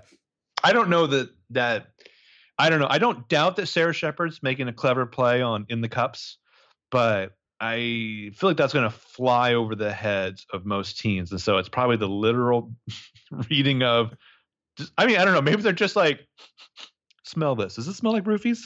Yeah. I mean, I guess maybe after what happened to Nolan, people would be extra cautious. Ooh, yeah, that's a good point. This is like the next major party. This raucous teenage fuckorama, it's got a real somber vibe. Yeah. Oh, speaking of bad costumes, Blake shows up dressed as Anthony Kiedis from the Chili Peppers. Just what? Oh shit! Is that a costume? I feel like you can only go as Anthony Kiedis if you look like Anthony Kiedis and have really long hair and like a thin and like heroin chic body, you know. Well, he doesn't quite have a heroin chic body. I'm thinking of the bridge video. I don't want to. I'm thinking of like give it away, I guess. Like, you know, did nothing. And she's just like, oh, by the way, abs. Are these kids old enough to know this band? I mean, probably unfortunately, yes, because the Chili Peppers are like cockroaches; they won't die. Well, what's the last Chili Peppers album? And is that really being like bumped by the teenagers? I have no idea. I feel like they're still willing to like show up and do live performances, though. So, I mean, like, here's how old I am. Scar Tissue was the single that dropped when I was a senior in high school. I remember listening to it on the radio while talking on the phone with you about the Phantom Menace. I think they're just like our, I'm 100. Yeah, I think they're like our generation's Aerosmith. Like they just won't go away. Oof, less, more heroin chic and less like, you know what this microphone stand needs? Like 1,000 scarves. Also, Steven Tyler's a creep. Anyway, so Blake is like, Blake is kind of interesting. He is kind of stepping in because what he's perceived is Mackenzie's trying to reconcile with Claire. And he's like, look, I get where you're coming from. You're fantastic. That's not a hot idea.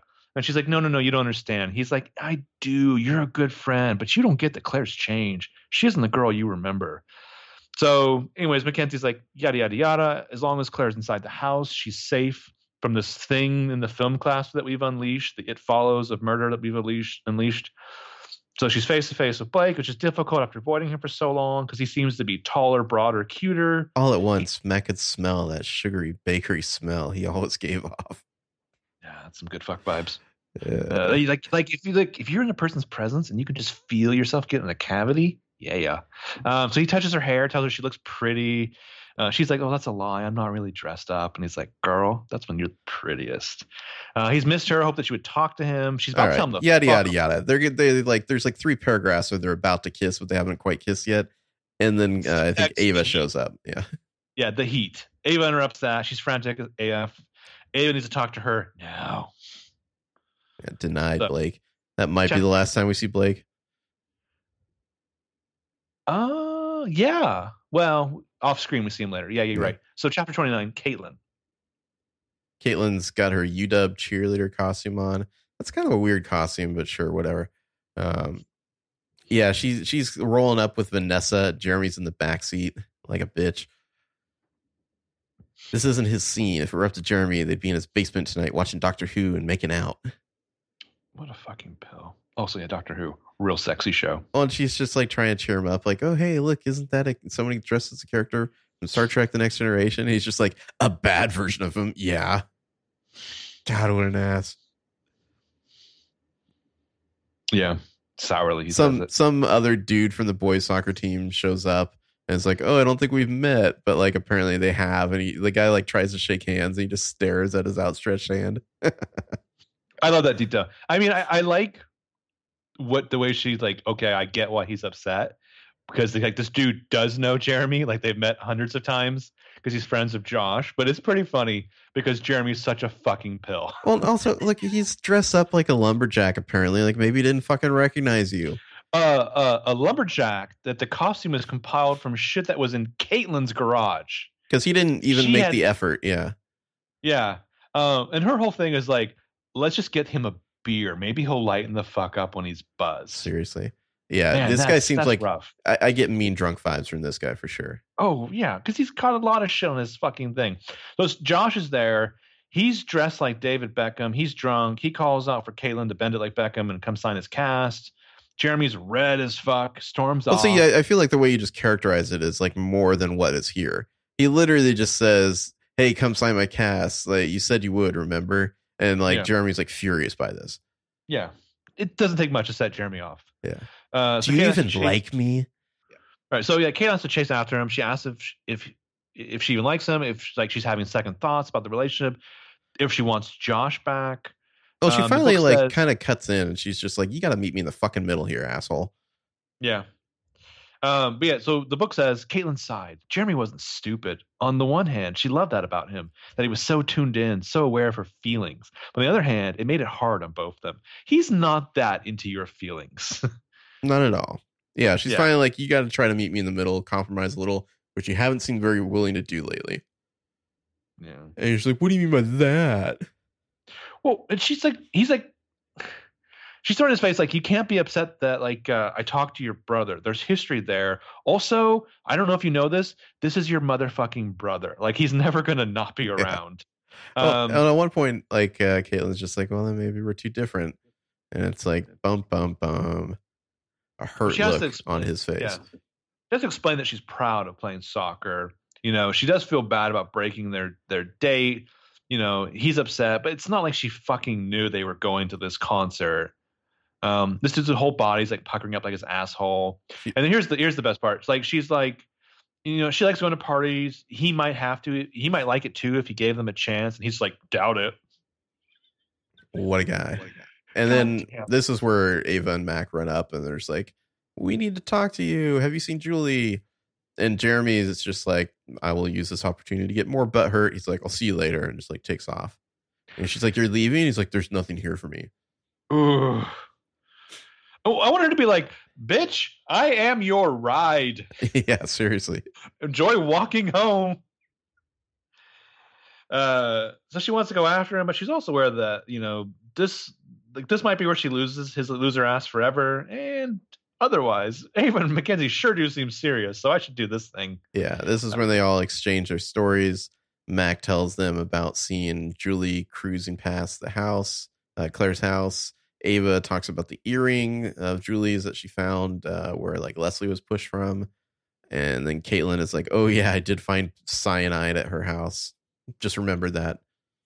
Even though this chapter has been all about my boyfriend drama. And then they're like, oh, we have to find Julie right away. But, oh shit, Julie came to the party after all. Yeah. Record scratch as she walks in the door. Prior to that, there's like, why would Julie do this to us? Yeah, Julie's. Can we just say, I hope you're all enjoying this because this has nothing to do with the show. Well, we never know. Yeah. Chapter 30, Julie chapter here.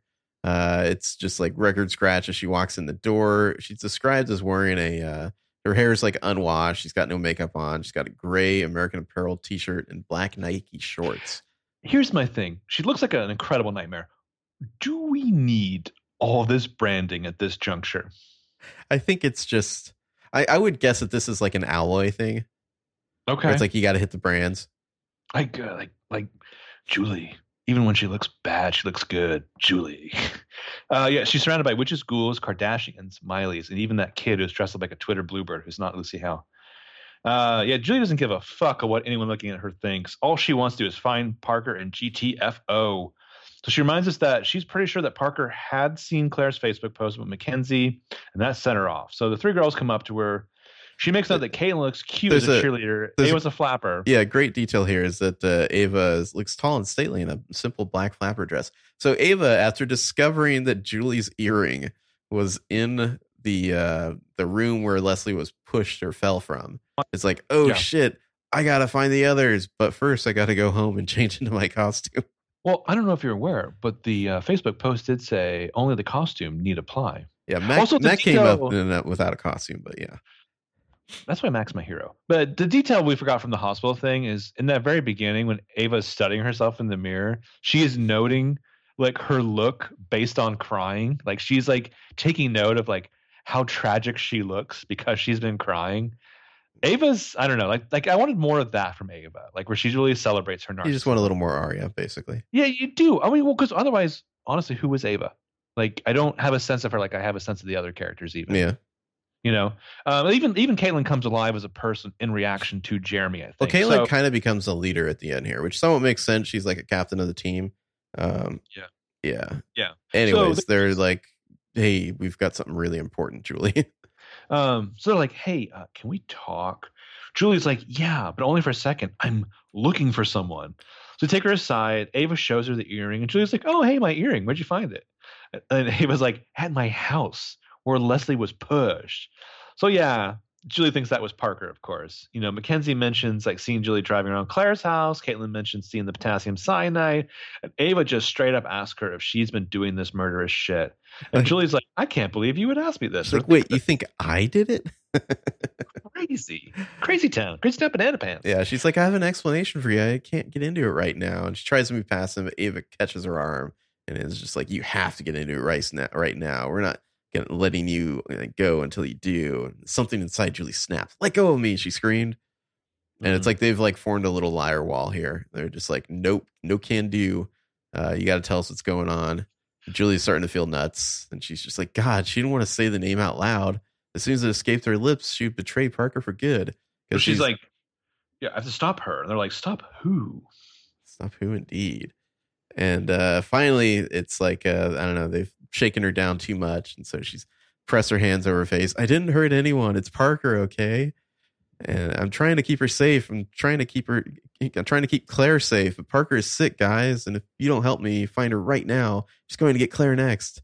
And then I'm sorry, continue. I was going to say, just the three of them are just like looking at each other. It's like Ava goes pale. Caitlin has a hand pressed over her mouth. Mac looks almost pitying. You know, it's like, yeah. Yeah. Right before that, when the stop who, and Julie's like, isn't it obvious? Who isn't here right now? Who else knows about our list? And they're just like, you, Julie. You and only you. Yeah. Yeah. So like, again, Sarah Shepard is just doing a bit of a thing here where she's just like edging us to this reveal like crazy. I was maybe literally on the edge of my seat here. So Julie's just like, are you guys coming or what? And like, that's just the text of the book here where finally Ava spoke, her voice unsteady. You want us to come look for Parker? She repeated. Parker, ellipsis, Duvall, Mac whispered. Yes, Julie spat. Our friend, Parker Duvall. She blinked at them. They all seemed frozen solid. What? She snapped. Why aren't you listening to me? Julie, Caitlin said quietly. She exchanged a glance at the others. Ava's eyes were filled with tears. Mac's chin bobbed. Caitlin looked at Julie again, her expression sad and scared and very, very worried. Julie, Parker's been dead for over a year. I probably didn't say it quite like that, but yeah. Yeah, well. So chapter 31, the reveal is out. Parker is dead. Is she a ghost? Ava watched as Julie ready, and a girl she thought she knew crumpled against the wall. Her whole body was trembling. No, she whispered. That's not true. You're lying. Ooh, a bad case of reality setting in. Yeah. And so we get kind of some recriminations here. You know, Ava's saying, you were the one who stepped forward about her dad. You were the one who got him arrested. Her mom didn't want to talk. And Max says, and you went to her funeral. You even spoke, Caitlin said. Yeah, spelling out like Parker, like her dad killed her. He beat her to death the night she came out with the oxy. Parker had been killed only a few weeks after Ava's mom died. Ava only knew Parker peripherally through Nolan because the two had been really good friends. In fact, after Ava and Nolan broke up and he started all those shitty rumors about her, fucking the teachers, Parker had come up to her and given her support. So she remembers the morning she heard about Parker's death. It seems like I feel like that's a little like character retcon. It's like, oh, Parker wasn't that bad, even though she was Nolan's best friend. Yeah. Well, and I like, again, the slight narcissism of Ava. She remembered the morning of Parker's death and how it like kind of affected her because Parker had initially been reported as a suicide. You know, the story had been like wild girl ODs after a night of partying. But soon enough, they figured out the truth because of all the wounds on Parker's face and body. Yeah. Yeah, I think you'd figure that out pretty fast. Yeah. You're like, oh, she OD'd with a huge black eye. Yeah. But yeah, as you do. Julie is just like, that's not true. You know, she's screaming so loud that like everyone's kind of like noticing her at the party now and laughing. And Julie's just like, Parker's been with us the whole time. You're telling me she wasn't in our film studies class? She wasn't the one who initiated that whole conversation? And it was just like, no, Julie, you did. Mm-hmm. Ava's heart is breaking, but it's cool though because she read about PTSD in psychology class last year. I love the sentence, but could Julie have gone this long without anyone realizing that she was delusional? Hello, I've been doing it for 30 plus years. This is when Julie starts to get defensive. She says, you finally have solace because Nolan's gone, you know, and you, Ava, admit it. You'd be thrilled to be free of Leslie. You'd have your father back. Yeah. And finally she just like, I don't know, completely snaps, like rushes past them, knocks Mac against the wall and gets away down the hall before they can catch up with her. And then the cops show up at the same time. I always love when the people are like, but her, you know, she's a killer, But you guys, her heart's in the right place. Yeah. Personally, I'm going to start keeping my heart in the wrong place for protection because it's funny. So chapter 32 is a Mac chapter. They're running around the party. Mac is looking for Julie, but also really looking for Claire. You know, obviously Claire's next. Well, at least like this is the beauty. So I was meant to mention, as I was reading the book earlier, when she is like hunting down Claire, and there's something about the way it was written, the way Claire was like kind of like taunting her and evading her in the party. I kept thinking, like, is there like some wild strain where Claire is behind all of this? No, of course not. Claire's just a great teenage girl. So I was more wondering if we were going to get a third personality. Ooh, that'd be cool. But like finally, like Mackenzie has like a personal stake with her person still being on the chopping block here. Yeah. Well, she's thinking about like, oh, did Julie just walk around half the time thinking she was Parker? You know, like in hindsight, there had been times where it seemed like Julie was contradicting herself. Mac just thought she was arguing a problem from both angles. Yeah. They're putting two together pretty quickly here. So this is like, you know, what Henry Jekyll and his bro were doing too, is arguing problems from both angles. In the middle of all these like mental gymnastics, Mackenzie actually catches up with Claire, who's not pleased to see her. Well, they're like outside now, yeah. Yeah, because everyone's like running away from the cops. As the cops are yelling, like, please do not get behind the wheel of a car if you've been drinking, because drunk driving kills. Somehow Claire got behind the cops out on the road, and Mackenzie has two, and then it's like, oh shit, there's a car that just revved its engine. It's going to run over Claire. Yeah. I'd be more shocked at how Julie was able to go get into a car without the cops noticing than I am about like Mackenzie and Claire evading the cops. Well, I mean, yeah, so, I don't know if these two can get away from the cops. I'm sure Julie can too, you know. But I mean, like a car is more noticeable, I would think. I would think the cops would be stopping cars just to make sure that people aren't like intoxicated behind the wheel. Anyway, so Mackenzie tackles Claire to the grass, saving her life from the car. But the car does run over her hand, which is all fucked up, and it says, "No, I don't think that's what would happen." Oh well, then her hand gets fucked up in the fall because they describe. So it says. There's like a car coming and it's like, move, you know, Mac like leaps. And so she reached Claire a millisecond before the car did, throwing herself against Claire's body and tackling her to the grass. They landed together on the other side of the street, slamming into the curb with a painful force. Claire screamed. So I think it's that Claire has somehow just like landed weirdly on her hand. Cause like, it's like her fingers are all mangled and twisted now in unnatural configuration. Her pinky stuck out at a horrible angle, clearly broken more than one place. And like, oh my God, Mac said, Claire, your fingers. But yeah, Claire ends up in like a full arm cast after this. I assume there's probably maybe like a broken wrist or something there too. I mean, it sounds like they landed like on a curb, like on her hand. So that I could see that really fucking you up. But I'm just kind of wondering if there's like reverberation up the arm, because why else would you be in like a cast up to your shoulder? It depends on how much her arm is injured. Either way, that arm's fucked. So Claire passes out from all the arm being fucked. It's like a real Doctor Strange, yeah. Dormammu, I came to bargain. Chapter 33. She's gonna go like learn to like harness her chi to play the violin, and then Judah Lechafort's gonna show up and just be like, "You're a crime against nature. I'm taking away your violin powers. Hey, take that, Pangborn."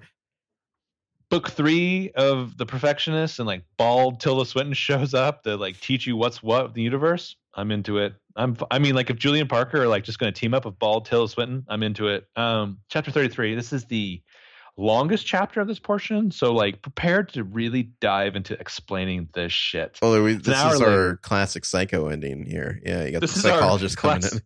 This is our classic season 2 of Pretty Little Liars ending. I like would have been so awesome if like they could have brought in what's her name, Therapy Ann. The adrenaline rush that accompanied her feelings of omniscience. Yeah. What if Therapy Ann is like the first cameo? That'd be amazing.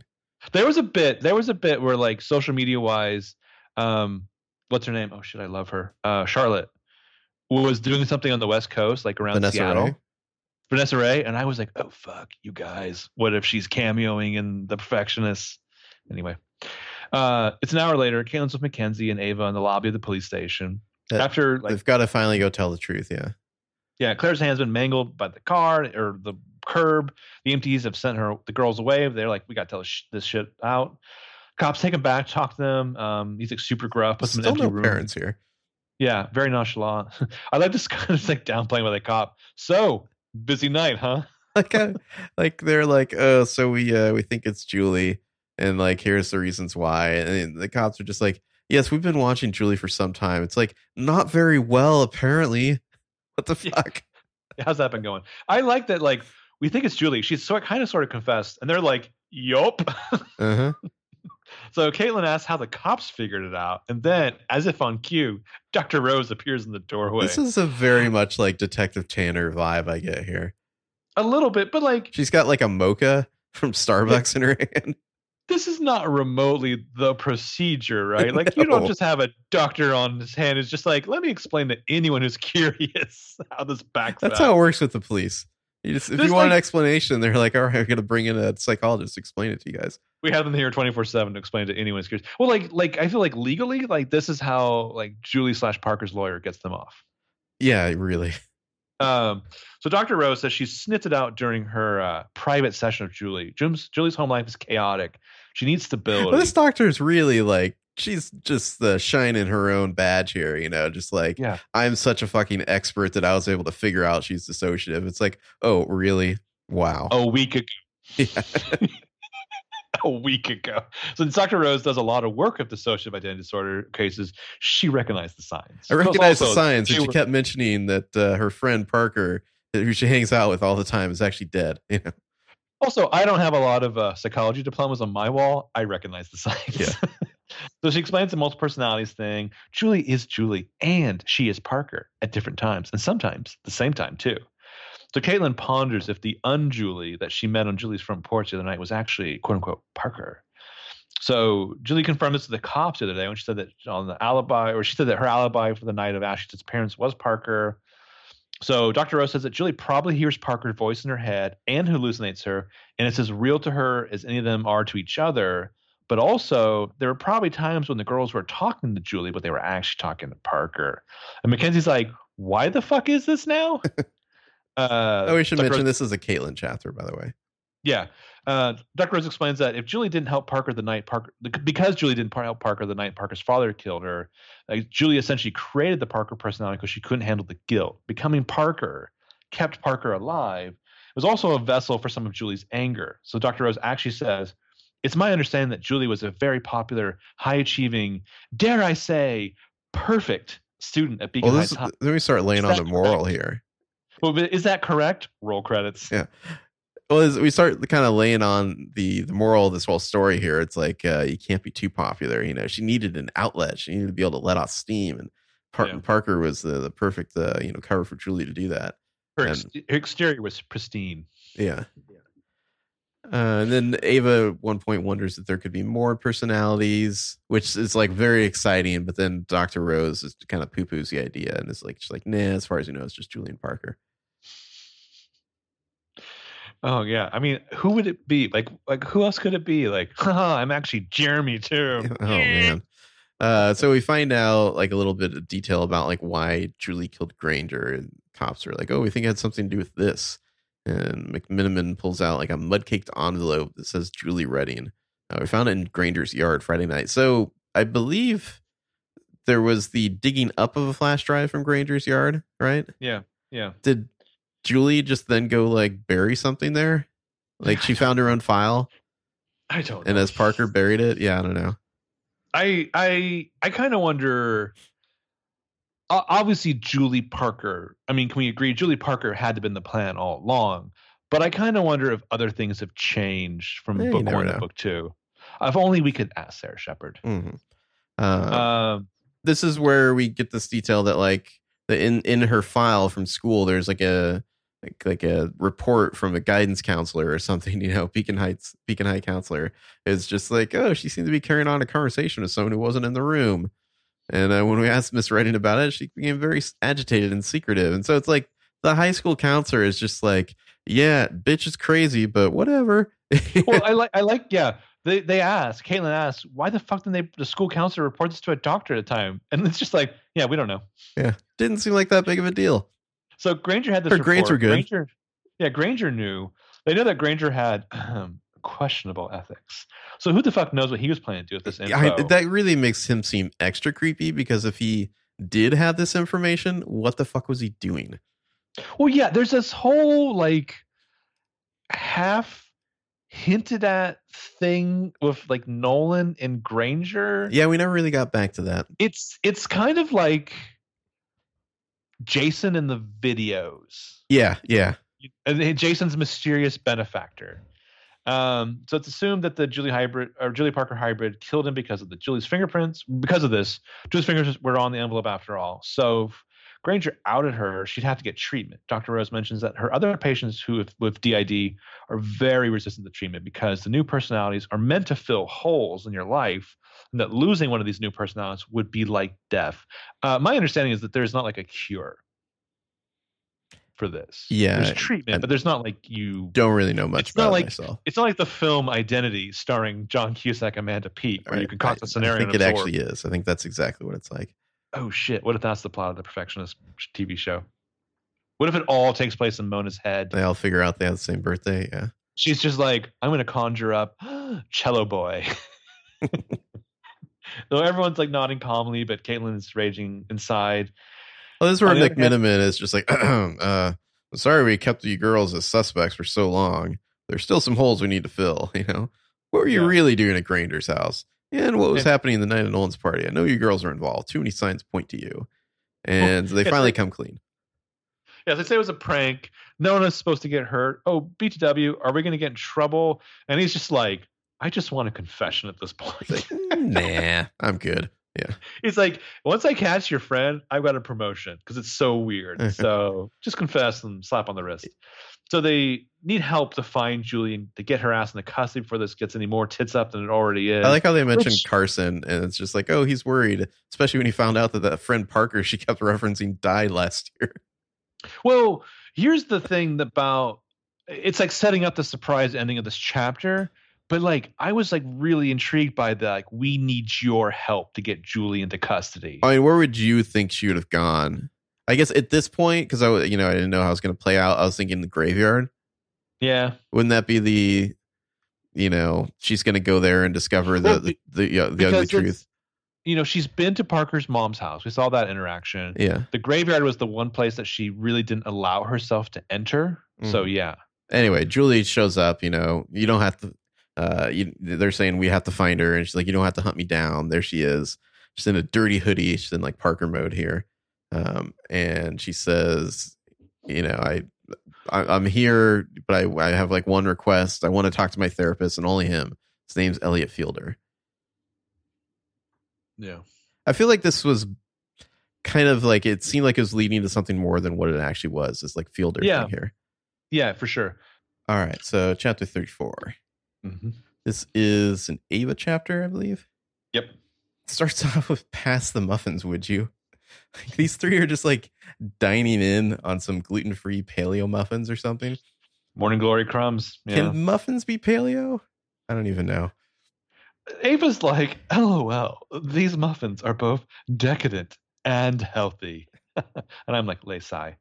Yeah, there's an update on TV about the whole situation there. Three confirmed killings. Exposition News Network is on. It's been, I don't know, a couple days. Yeah. Three of Redding's classmates at Beacon Heights High near Seattle have admitted to pulling a prank on State Senator Hotchkiss's son, Nolan, involving OxyContin, but they have been cleared of any involvement in his death and given a slap on the wrist. I think how the journalist says that. Also, confirmed killings include Nolan, Lucas, Ferguson. What was the slap on the wrist? Paleo muffins. Yeah. But nobody knows. That's the funny thing. It's like they're not allowed to go back to school for a week. I'm sorry. If you get to be involved with all this cool stuff and you get a 1 week vacation from school / suspension, I guess it wasn't clear to me if they were suspended or if like school was just canceled for a week. Oh, that's a good question. I don't know. Like, I mean, yeah, there's so many murders, considering all the goddamn carnage. Yeah. Which is not a Beacon Heights thing. We're used to Perfection. Roll credits. So the news like cuts to like a interview with Julie's awful mom, where her mom's just like, Julie was never at. Her father knew it from the start. Is she very Southern like that? I guess. From California. I just picture just such white trash. Because I figured you were saying never rat. And I'm like, what? Anyway, Ava says they negotiated to keep this all a secret with the police. Like, their involvement. Police are like, they negotiated. Sure. We want to protect your reputation at school. Maybe they just want to hide their own fuck-ups. Yeah. So Julie even said the other girls weren't involved. It's assumed that Julie will try for the insanity defense since, you know, her multiple personality case is pretty severe. I'm just interested in this Anderson Cooper interview that they're going to have later on. With Julie's mom. Inside the mind of a teenage killer. Yeah. I have a cousin who used to work for Anderson Cooper. Okay. Yeah. So the girls don't have to go this week. Score. Ava gets a text from Alex. He's just like, "Are you okay? What can I do?" It's like 2 days later. Yeah. Good boyfriend. Hey, are you okay? I've had to work all this time in my ice cream shop. I've been bowling doubles. All the carnage has really got people horny for scoops. So she asks him to come over later. Things are fine between them. He makes her feel safe and protected or whatever. Should we note that a common expression, again, used in this narrative is the shadow falling over something or a shadow appearing. Mm-hmm. It does now. It's Ava's dad. It's usually like, I guess it's usually like threatening, but this time it's like fairly. I like the reveal here. It's like Leslie woke up from the coma and Ava's like, "Oh shit, she did." And he's like, "Yeah." And she immediately said that you did this to her. And Ava's just like, And it's like, "Why didn't you tell me the truth?" And it's like, you're like, "Oh, bum, bum, bum, the truth, because I installed security cameras in the house a few months ago, and I just went and watched, and apparently my, you know, new wife is a complete and total raging bitch to you. Why didn't you tell me she was abusing you?" No. I like how I don't know. I guess there's no way we could get that scene from the dad's perspective, but I like the idea of like the dad finally getting it when Leslie comes out of the coma. And it like immediately starts accusing Ava. He's just like, "Oh, okay." Well, what works about it though is it's done with Leslie staying true to her character so far. Yeah. So I don't know if that's the first thing I would do. I mean, that's a fortitude of character to like wake up from a coma. The first thing you would do is like, "I'm so drowsy, my throat's so dry. Also, your bitch daughter tried to kill me." You know, but like. Also, it's because she was accusing the maid of stealing her jewelry, which is why I installed the cameras. So I guess we can assume that Leslie was then. What? Stealing the jewelry? Yeah, like, I don't know, pawning it or something. Oh, who the hell knows with Leslie? But like, I mean, it might have never been stolen in the first place. But I like that he's like, "Why didn't you tell me how horrible she was?" And I want Ava to be like, "Man, what did you expect from me?" Yeah, I didn't know if he'd listen. I thought you wouldn't believe me. He says, "Oh, I'm so sorry." So they hug. Everything is better. I was curious in this point. I'm like, how do they work out the Leslie thing? Because like, it doesn't seem like it'd be totally happy if she died, just because like you know Ava's dad would be sad. But like this is like okay, this works. The dad finds out that Leslie's a monster, but she still is. You know, my dad will always be a sad dad. Yeah, he'll always have sad dad energy. But yeah, so. This is she's happy they're a unit again. You know, they can work this shit out. They can cry it out together. This is what I kind of like about, to a certain degree, like Sarah Shepard gets what I think makes all of the Pretty Little Liars Enterprise works, because Ava immediately plays back what the Parker entity told her, or Julie told her at the Mrs. party. It's like, you know, admit it, you'd love to be free of Leslie and have your dad back again, wouldn't you? Like the guilt, the guilt we carry around, and like how important that is. It's a horrible thought, but it was true. But Ava feels like it's not worth it. No one deserves to die. She's going to not take shit for granted, not say things she might ever regret ever again, which.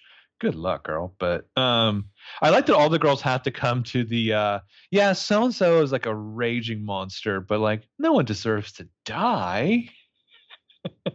Chapter 35, muffins and pad thai. Okay, several muffins and some leftover pad thai later. That sounds gross. That sounds disgusting. Doesn't sound like two things you mix. That sounds like something that you're just going to have to go shit out real quick. That's too much bran. That's too regular. It's a morning constitutional. Yeah. So Mackenzie leaves Ava's house. Yeah, she feels like she needs to finish the unfinished shit. I like this chapter. She drives to Claire. She's expecting the worst. The door opens. The two girls just like stare at each other, and then Mackenzie exclaims like an "Oh my god!" because Claire has a massive full arm cast, and Claire's basically like "LOL, I know, right?" So Claire invites her in. Mackenzie's surprised, accepts the invitation, is like an adorable vampire who feels in reconciliation. Claire's realized that Mackenzie was following her around that night, trying to protect her from Julie. Mackenzie says that she had figured out that Julie had targets. She doesn't feel like she doesn't fess up to the whole film studies thing, which really, I don't know that she needs to. I don't need that Mackenzie needs to have like the the catharsis of confession. Well, it's like, yeah, maybe Claire doesn't need to know about that. Can't tell her now. Maybe not ever. But I mean, like, you know, like a lot of times characters need to confess because it's good for the soul, right? Well, Mac, I don't know that Mac is wondering here. Maybe I should crush my fingers too, and that would like be punishment that fits her crime. You don't need to do that, Mac. No. It will shock you how much that didn't happen. You run away from it. Don Draper told me that. The doctors tell Claire that she may never, you know, play whatever it was that she played again, but at least not up to her previous level. And Mackenzie's like, OMG, I'm so sorry, but it's cool because Claire's had time to think it all over. She realized that she didn't really want to go to Juilliard. She really just wanted to beat Mackenzie at something. This is when we get the moral of the story that maybe you shouldn't try so hard to be perfect. Also, Oberlin. That's the moral of the story. Mm. So they're like joking around over some frozen pizza and shit. Feels good to be like just be friends again. Claire apologizes about the whole Facebook post about Oliver and asks about the whole Oliver thing. Because she admits that she lied when she said she wasn't into him. Mackenzie says that they just didn't click. Well, then, you know, they've also done the thing where they both start laughing over something minor and they can't stop. Yeah. And, you know, it's like they're friends again. Well, but I like that, like Claire she still knows Mackenzie and Mackenzie's whole situation enough that like, when Mackenzie's like, we just didn't click. And Claire's like, bitch, I know your whole Blake thing. I know that you two are destined to be together. You got the fucking heat. He's like that weird teenage Anthony Kiedis thing. So on cue, Mackenzie's phone rings. It's the same stupid Bruno Mars ringtone that she has for Blake. So Claire's cool about it though. And then we get a little bit of like the why did Claire ever do this to begin with? And it's like, oh, back at Disneyland, you know, I lied, you know, and when you asked and, you know, told him you weren't interested. But, you know, then before the auditions, I told him to hang out with you and distract you. I had no idea how far it would go. It's not his fault, Mac. I made him feel guilty. So, you know, if he didn't do it, like, it's basically like absolving Blake of all guilt here, you know. You know what you're doing, Blake. You know what you were doing. So Mackenzie, like, she's like, just immediately hugs her. She's just like, I love you. And like Claire's like, what? I just admitted to being a monster. And Mackenzie's thinking like, we're even now. So no more. Mackenzie is reflecting on her own desire to be perfect and how that fueled her own competition against Mac too. It's like she's not completely innocent in that regard. Yeah, no more cheesy stuff. Claire makes Mackenzie call him back, and she does, and she's all shy and bashful. And I like that the last like thing of the chapter is just like, so hi. It's like a good place to leave Mackenzie. I think. Of the girls in the group who don't have another personality, Mackenzie's been my favorite. Mm-hmm.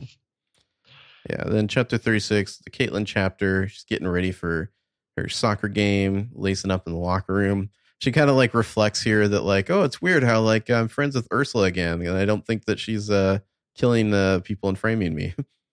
Yeah. Maybe she wasn't my enemy after all. It's always helpful when you get that out of the way. Yeah, mm-hmm. They're playing Bellevue. It's the first game with those Frosh recruits. Last she heard, Julie had been checked into a high-security mental facility about 20 miles away. It's the type of place where she couldn't have visitors for a while, and she'd be in round-the-clock, incredibly intense therapy.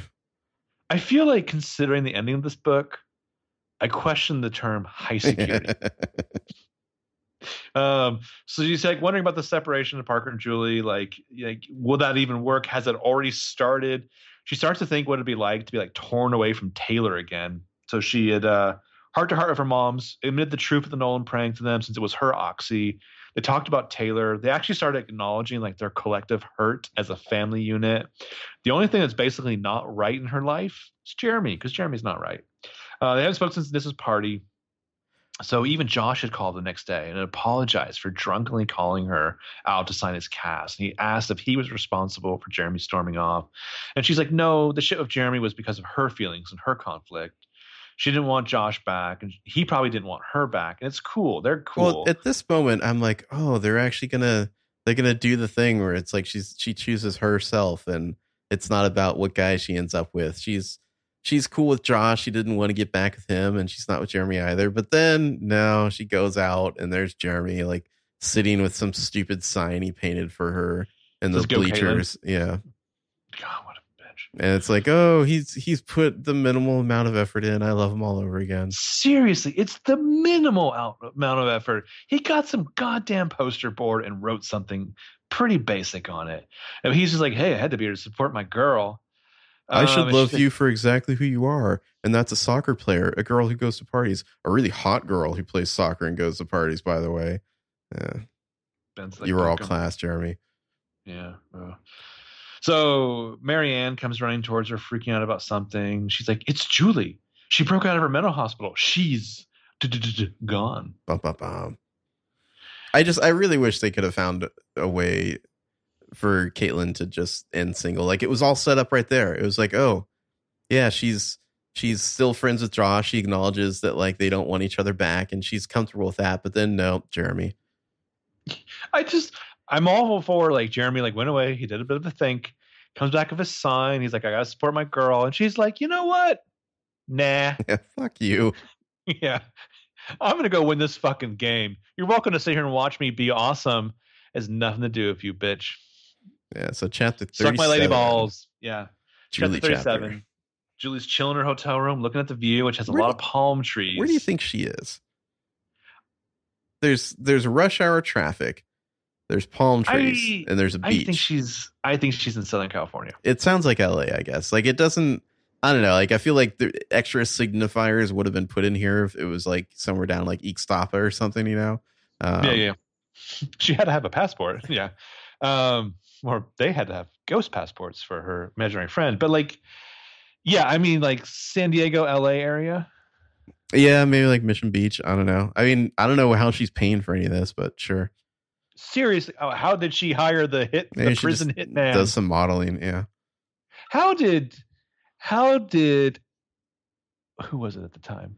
Was it still Charlotte? How did Charlotte write the thing in the prison, like, laundry room for Allison in season? Oh, and 5B? I assume she just, we saw them paying off. Yeah, they were there's like an A tag where A was putting money in, like Bibles or something that were going to the jail or something like that. Yeah. Okay, cool. Yeah. So for the first time in a long time, Julie's feeling chill as fuck. She's basically reveling in her plan. She thinks that she lied. She told everyone that she was sick, that she had dissociative identity disorder. And then she ended up in a hospital, which is easier to break out of than a prison. This is some fucking Lex Luthor shit, right? I just love how, like, it never crosses her mind that she might be dissociative, but, oh, you know, that would make a good alibi to get me to an easier facility to break out of. Yeah. She knows the truth. And the truth is that Parker is a real flesh and blood girl. I guess, yeah. Like, and also that Parker is the one who committed those crimes, not her. Yeah, of course. I mean, like, I kept, like, if there's a book 3, it 100% start with, like, her in the mental hospital or whatever, and she's just like, you fools, I wanted to be caught. Yeah. Also, we get, like, this little flashback to, like, when Julie, like, fled the party, she found Parker, and it's like, oh, I've got a plan for both of us, we're going to use Fielder. And so it's like, okay, how does Fielder figure into this? Like, it's like, did she, like, bewitch this guy into, like, helping her break out? Like, actually, no, apparently, yeah. She just, like, demanded that Fielder see her so that Fielder would come in and be flustered, and she'd, like, surreptitiously steal his visitor pass. Like, I don't know. I feel like a lot is hinging on that. Yeah, this is a little thin.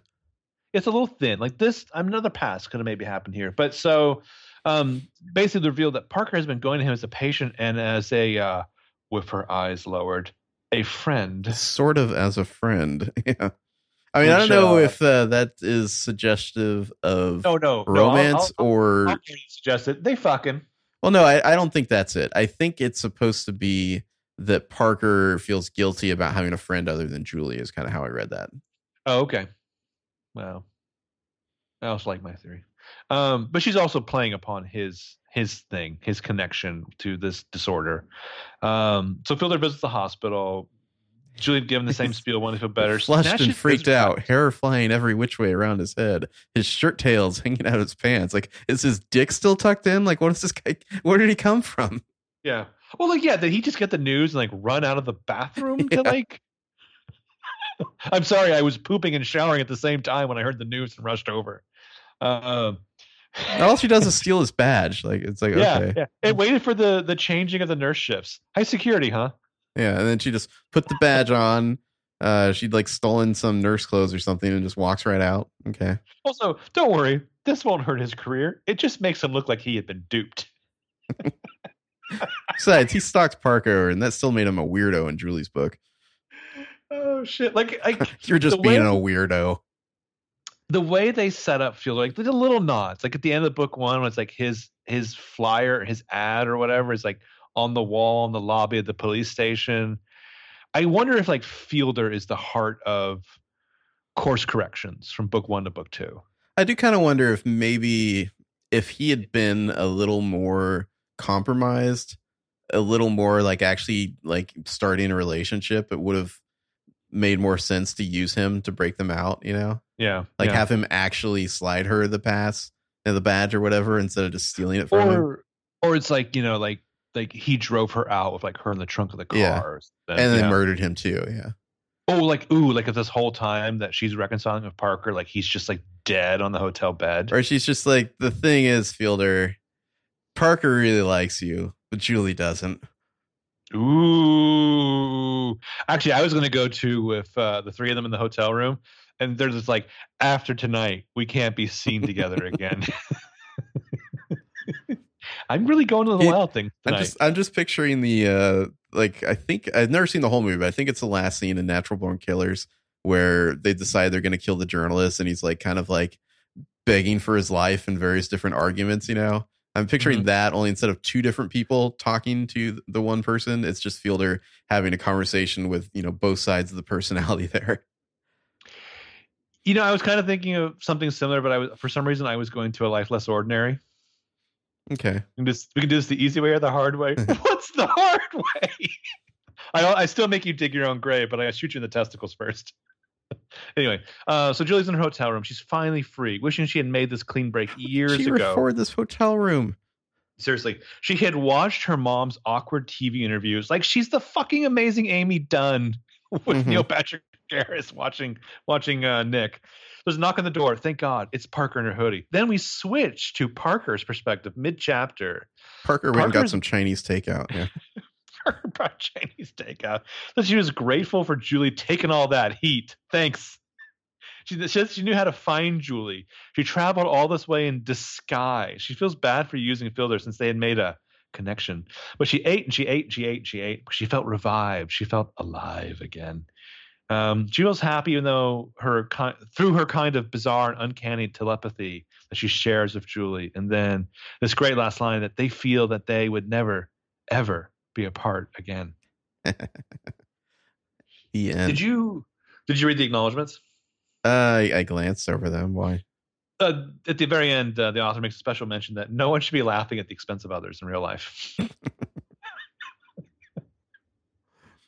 Everyone be good to each other. Kisses. Yeah. Hey. Yeah, I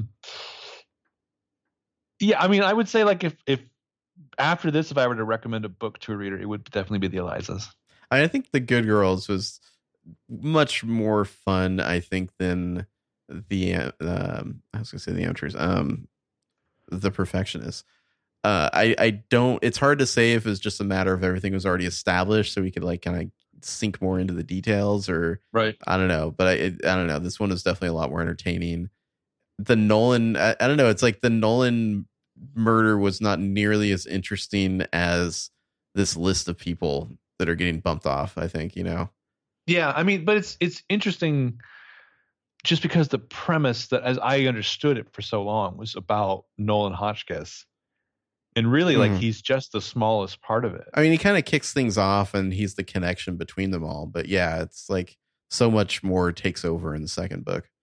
Well, yeah, I wonder, like, if after the first book, it's like, okay, book two's on the horizon.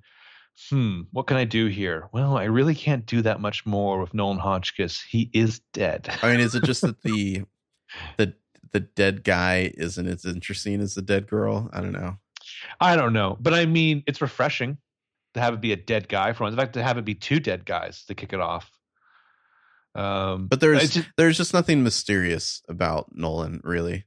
But that's more of of the execution of Nolan, or like the conception of Nolan, you know, like his, all of his bullying was like low grade stuff. Yeah. He was just like a douchebag. Yeah. Like he's like this step away from like taping people's butt cheeks together or whatever the hell Emilio Estevez does. I taped his buns. But yeah, I really liked The Good Girls, I think, in retrospect. And I think I first realized that, though, that one Mackenzie chapter where she goes out with like the Juilliard nerds to the sushi place. And shoves her tongue down Oliver's throat.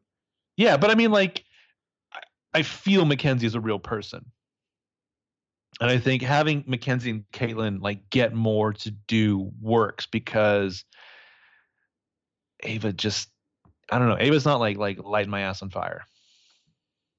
Anyway. So, I mean, the question then is, how does any of this, like, how, what would you take over to the show from this? I just, to me, the most interesting thing about this whole duology here is the Julie Parker stuff. Yeah. Not the, oh, we planned a prank and then the person ended up dead for real. That's fine, but it's not nearly as interesting as the dissociative thing. I mean, obviously, right, you know, we used to joke about the theory forever, so we're going to be into that kind of thing. But I don't know how they don't, I don't know, do that some way or other. Well, I mean, I guess I kind of wonder, like, you're an artist, you conceive of an idea, you put it out there. It gets kind of filtered through an adaptation, through fans of that adaptation. You sign it, kind of see like what filters to the top, and you're like, okay, this is an interesting idea. I should take shades of this and go do something else. And I kind of feel like that's the Perfectionist book series, is those things that people kept wanting to happen in PLL, the show. It's like, let me pick up some of these elements and see how they fit into a story that's very similar. Yeah. I mean, it did definitely feel like it was informed by Pretty Little Liars, you know, like, but the Good Girls gets away from that. Yeah. I mean, I feel that more in the first book. The Good Girls gets away from that, I think, in a really smart way. And just the edging, how long can you go if not revealing, or just enjoying the teasing, just the dangling of this like little mouse in front of your reader. I mean, it would make the most sense to have Mona as the dissociative one, or Allie, one of the two, you know. But at the same time, if you do that, do you then put out a trailer where she stares into a mirror and asks, "Did we do this?" That's, I don't know. The Freeform marketing department's never exactly been at the top of their game. Well, so I mean, what if there's a sixth main cast member and it's just mirror TBD. Mona? Whoa, TBD, my girl TBD. I'm all about whatever she's up to. Yeah, I don't know what she's mysterious. Why is she TBD? Is it going to be something where everybody knows from the start that this isn't a real person or something? Yeah, I don't know. I mean, the presumption is that she's playing Taylor Hotchkiss, the newly created little sister of Nolan Hotchkiss. Why? I don't know. I mean, like, yeah, is she not a real character? Is she just there to like be the guilty conscious? I mean, I have to think that of all the other characters, I have to think that even if they're not going to do a Julie Parker thing, they're going to do something in at least a somewhat similar vein. You know, like on PLL, it's like, okay, you're not going to do the Allie twin, but you did Cece and you did Alex Drake. You know, it's like it's something similar. Like, they not completely abandon that idea. So I guess we'll have to see what they do here. Well, yeah, and it's like, let's hope Perfectionist is good. Let's hope season one's good. Let's hope it's successful. What's the bonkers reveal that, like, after we watch the finale to season 5 of The Perfectionist, like, I have to click on the Entertainment Weekly or Vulture interview with showrunner I. Marlene King, you know, like, what is that? Like, what is the thing where she's like, I talked to the actor 3 years ago about this crazy twist. I mean, unless they're going to completely the other way and it's going to be a show about like some sort of weird college, like surveillance thing, like, and it's just like a, you know, spooky, I don't know, like paranoia vibe or something about, you know, like the Hotchkiss mom, Kelly Rutherford. Like, I don't know, that could be, I suppose, the other way they go with it, where it's like, I don't know, there's like a dark history at this college or whatever, and they've uncovered something they shouldn't have, or, you know, who knows. Who's got the dark history? The college? The people who run the cameras? Or, yeah, like, something like that. like who's figuring it out? I mean, yeah, like, I don't know. Anyway, that was The Good Girls. Fun read. Definitely, yeah. If you're listening to this and you haven't read it, I'd say it's worth a read. If you're listening to this and you haven't read it, I think most people who are listening to this probably haven't read it. It's pretty spoiled. Yeah. I mean, sure, you can go read it, but we just told you what happens. Anyway, we will be back maybe before the premiere, maybe not. We'll see. Yeah, watch this spot. And then I'd say by the following Monday, I don't know when exactly, but by the following Monday of the airing of the show, we'll have episodes up.